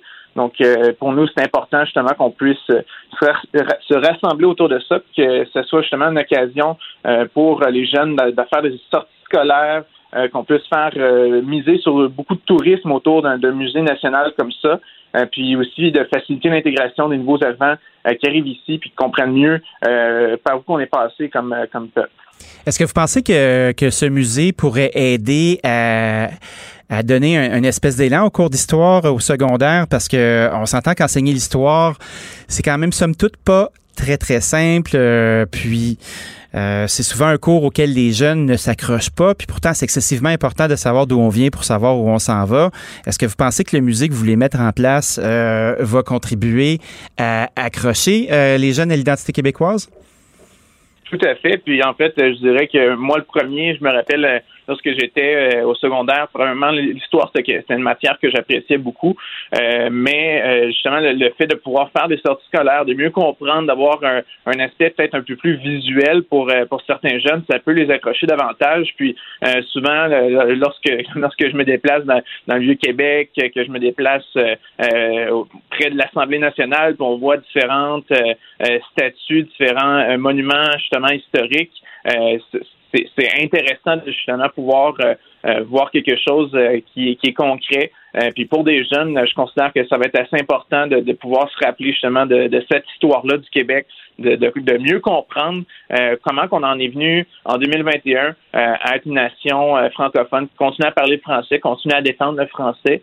donc ça, c'est des, des, choses qui sont assez importantes à comprendre. Puis ça, ça passe par notre histoire, puis ça passe par le cours d'histoire également. Euh, puis tout ça peut être concrétisé euh, dans le, le musée d'histoire nationale du Québec qu'on propose. C'est drôle parce que pendant la fièvre des séries euh, éliminatoires euh, de, ce printemps, début d'été, milieu d'été, euh, on, s'est mis ici à, avoir une espèce de parallèle où c'était beaucoup plus facile d'être un partisan du Canadien puis s'afficher avec les couleurs du Canadien que de se mettre un drapeau du Québec dans le dos. que c'était beaucoup moins, c'était beaucoup plus chargé de se promener avec un drapeau du Québec.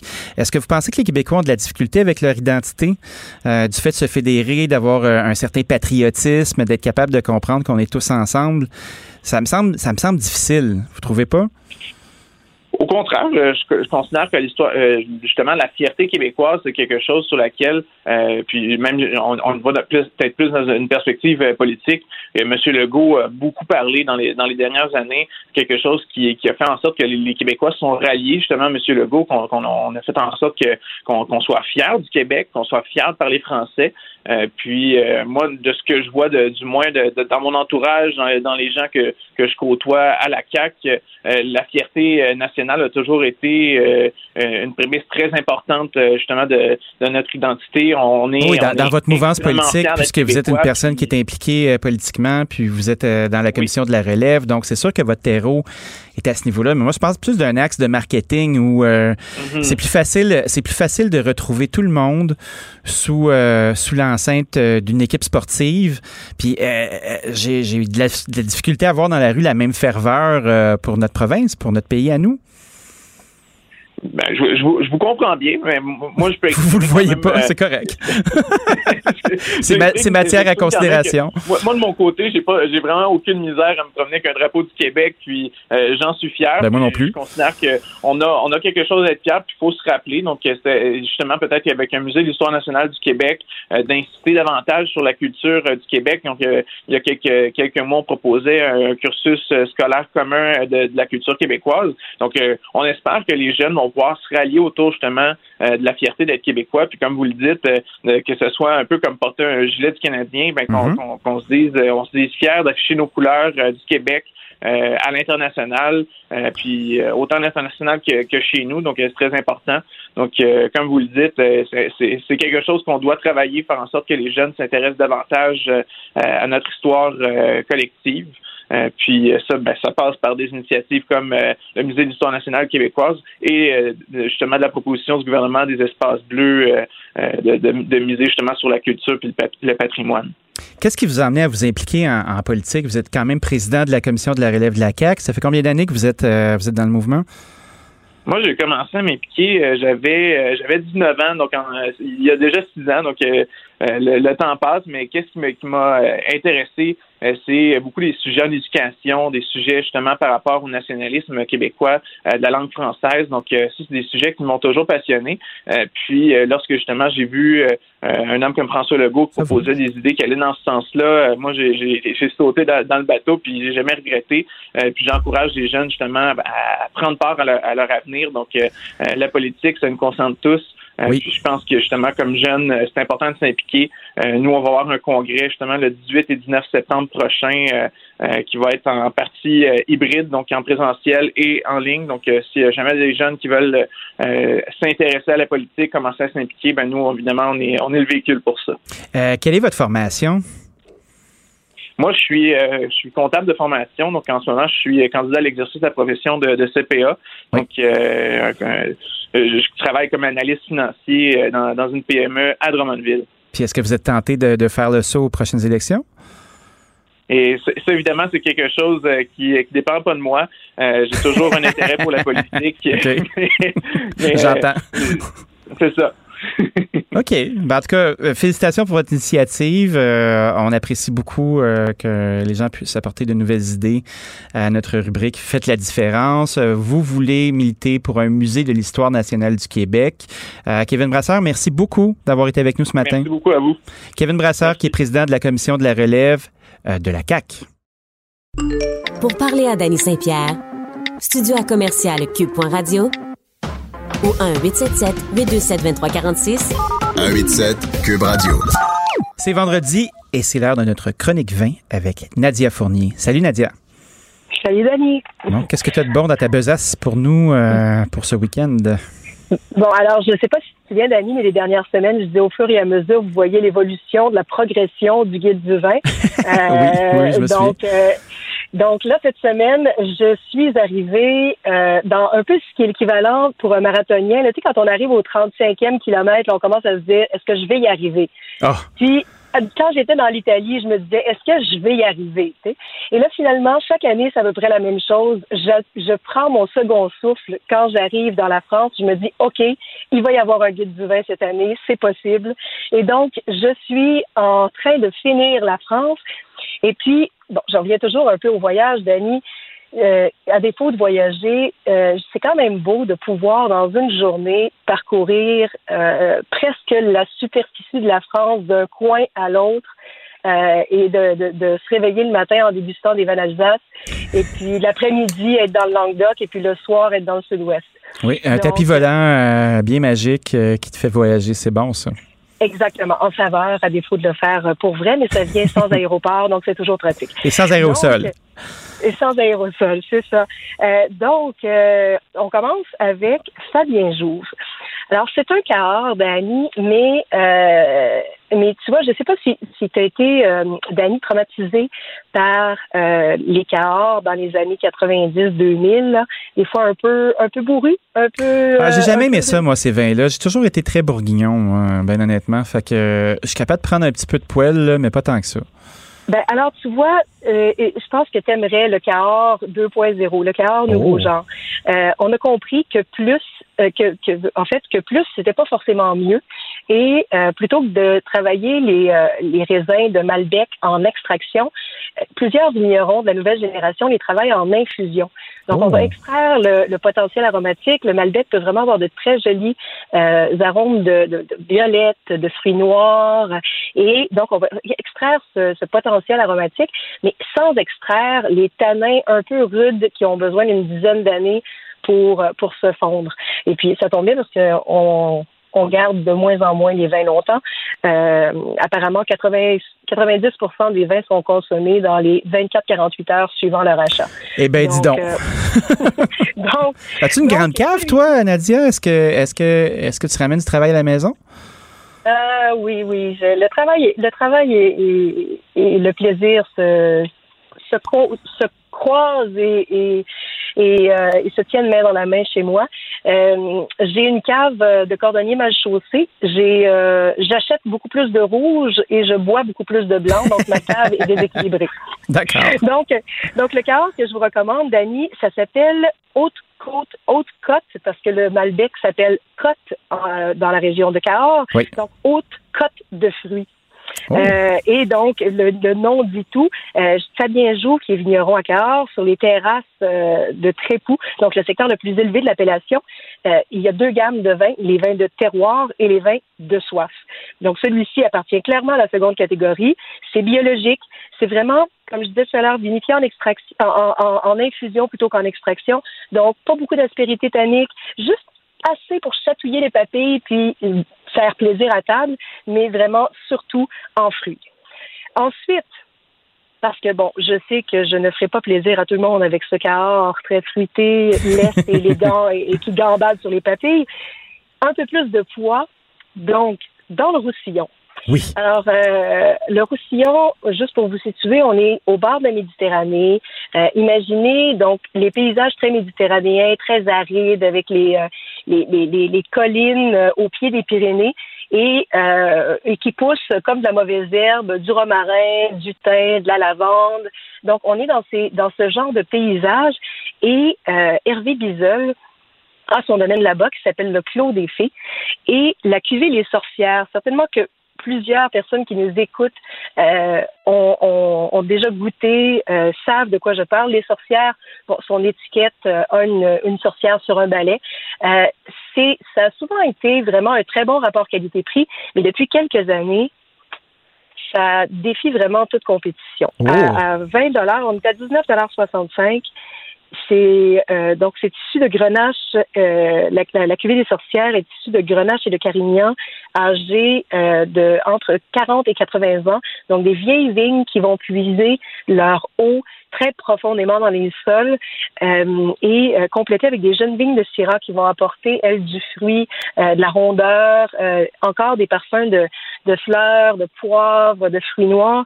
Et donc, c'est vraiment très complet comme vin. C'est comme une caresse dans la bouche. C'est du velours. Oh. Pensez, pensez à, un, un, petit mélange de kirsch, de cerise confite, puis de chocolat noir. Donc, comme texture, là, c'est vraiment très, très séduisant.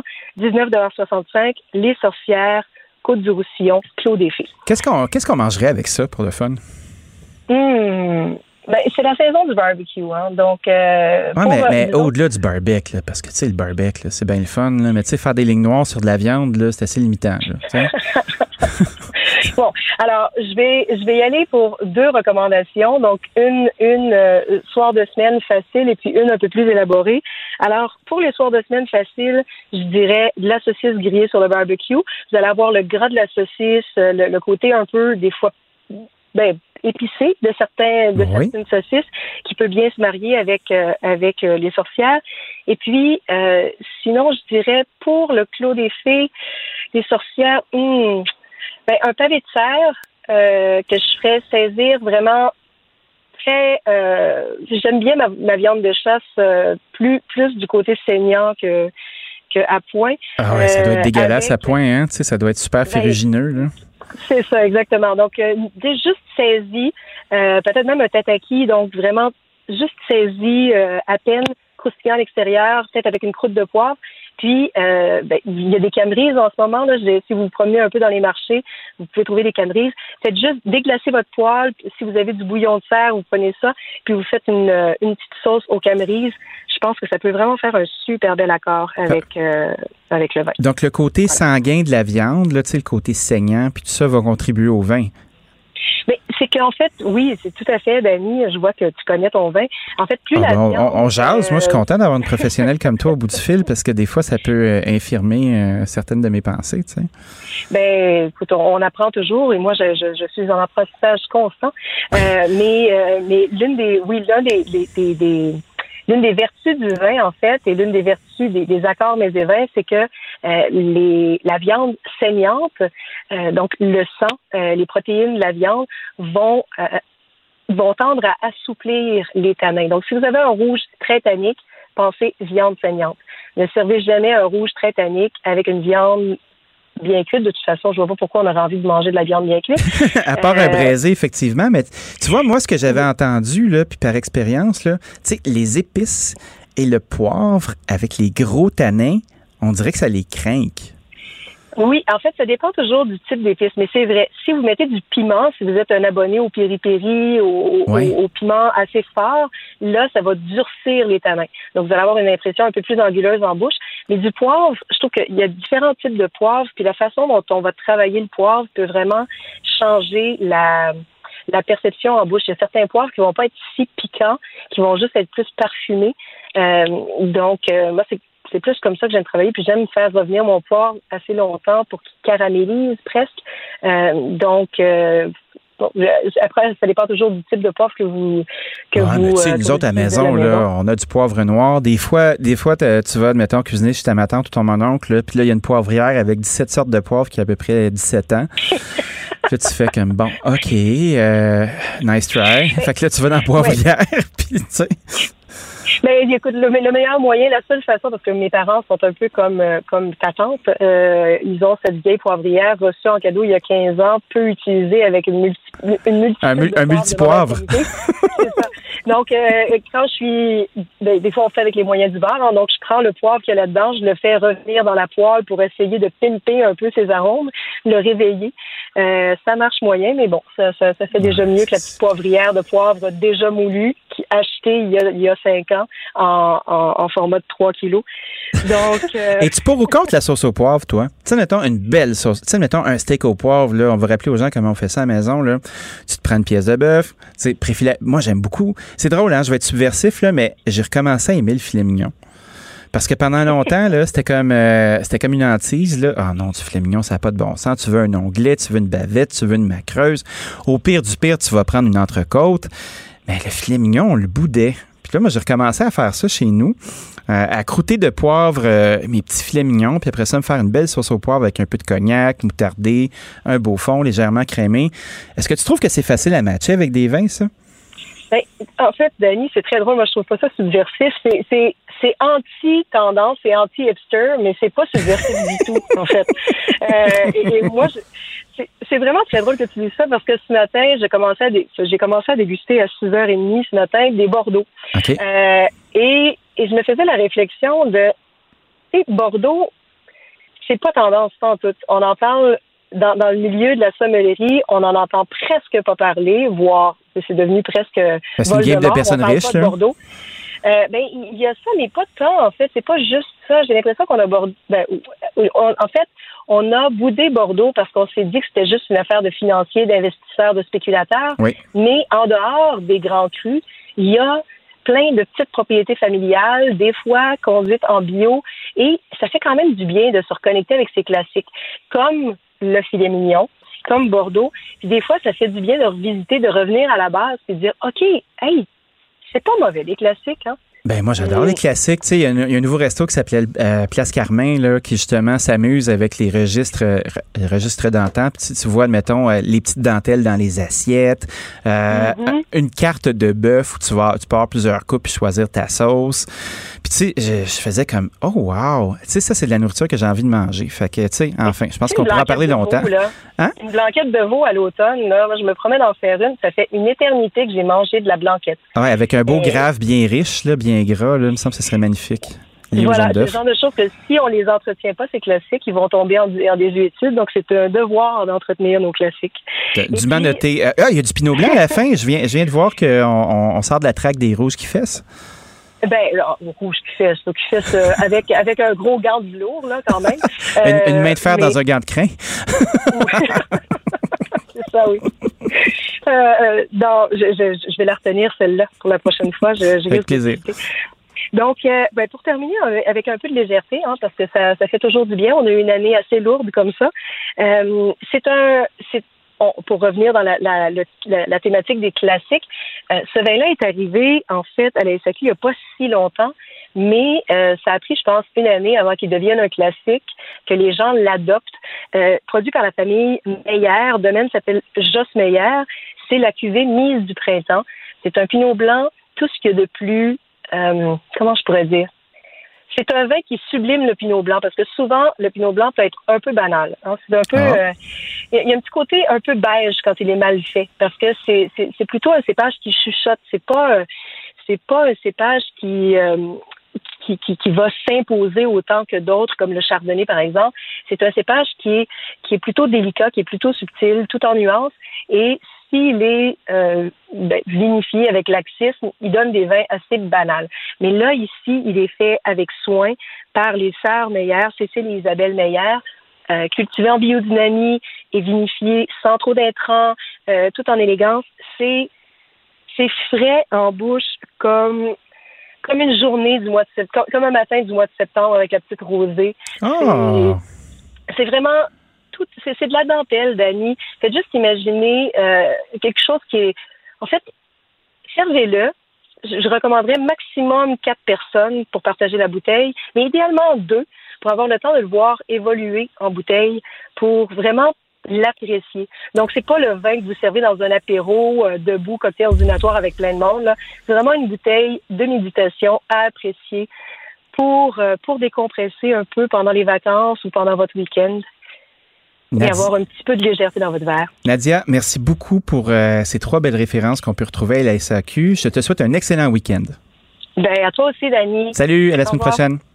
À la semaine prochaine. Monsieur Dubé, bonjour. Salut, Danny. Qu'est-ce que tu nous réserves aujourd'hui? Eh, moi, moi j'aime, j'aime ça à cette heure-là. Vous nous donnez des bonnes idées pour la fin de semaine, des bonnes bouteilles. Moi, j'ai, j'ai senti l'appel du vin blanc. Écoute, c'est extraordinaire. Ah, mais Nadia a une très belle façon de parler du vin. Oui. Ah, c'est poétique. C'est, euh, vraiment intéressant. Euh, c'est vraiment intéressant. On va peut-être avoir besoin d'un petit peu de vin pour faire passer la quatrième vague. Ah, ben c'est sûr, à Grande Lampée. Hein? Oh là là, oui. Euh, plusieurs choses ta intéressantes. pancarte Liberté? Non, mais, mais c'est intéressant que tu me lances comme ça parce que il y a plusieurs choses euh, vraiment importantes relativement à tout ça. Là, je suis quand même content qu'il n'y a pas de tergiversation. Là. Co- Comme le chantait Desjardins dans le chant du baume, pas de taponnage, pas de tétage. On est en quatrième vague. Oui. C'est fait, c'est clair pour tout le monde. Et les chiffres le prouvent, euh, Danny. Tu vois le bilan d'hier, au-delà de 300 cas, Ben oui. c'est près du double comparativement à lundi. Euh, et puis, on n'est même pas encore à l'école. La rentrée n'est même pas arrivée encore. Deuxième chose, passeport vaccinal. Là, on va attendre les détails. On va attendre les détails là-dessus. Mais, tu sais, il faudra une façon de faire qui va être claire pour tout le monde. Et là, la balle est maintenant dans la cour, encore une fois, du ministre de la Santé, Christian Dubé, qui revient de vacances au cours de la semaine prochaine, si je ne m'abuse. Puis, et c'est à ce moment-là qu'on devrait avoir les grandes lignes de tout ça. Parce que la très grande majorité des Québécois a fait ce qu'il fallait faire, ce qu'il fallait faire, c'est-à-dire aller chercher d'abord sa première dose. Tu sais qu'il y a un tirage d'ailleurs ce soir. Euh, pas ce soir, mais aujourd'hui. pour, pour le oui. premier 150 000. Le résultat va être connu en début de semaine prochaine. Mais donc, aller chercher la première dose, puis après ça, d'aller chercher sa deuxième dose pour avoir sa pleine immunité. Malheureusement, il y en a qui n'ont toujours pas compris la gravité de la situation, euh, continue de se regarder le nombril, continue de vivre dans le déni, continue de prôner la liberté. Alors que, alors que, éventuellement, si on veut collectivement, pas pas juste je me moi, là. Collectivement, comme société s'en sortir, ça passe par la couverture vaccinale. Et troisième point intéressant, j'ai hâte de voir, moi, ce qu'on va faire. Est-ce qu'on va rendre la vaccination obligatoire pour le personnel de la santé? Hein? Parce que ça s'est fait ailleurs. Ça s'est fait ailleurs. On a quand même un taux élevé, tout près de 90% de première dose. Mais la deuxième dose dans le réseau de la santé, on est à quoi? Autour de 77% C'est pas assez. Non, c'est Il pas va assez. falloir qu'on m'explique pourquoi il y a des travailleurs et des travailleuses de la santé, pourtant qui ont étudié là-dedans, qui, qui ne comprennent pas l'urgence de la situation. Est-ce qu'ils ont fait leur recherche à leur façon? C'est à voir. Alex, je te souhaite un très bon show et un bon week-end. Merci, mon cher, toi aussi. Merci. Merci à tous d'avoir été à l'écoute de notre émission et d'avoir passé la semaine avec nous. Euh, on vous retrouve la semaine prochaine pour ma dernière semaine. Salut. Cube Radio.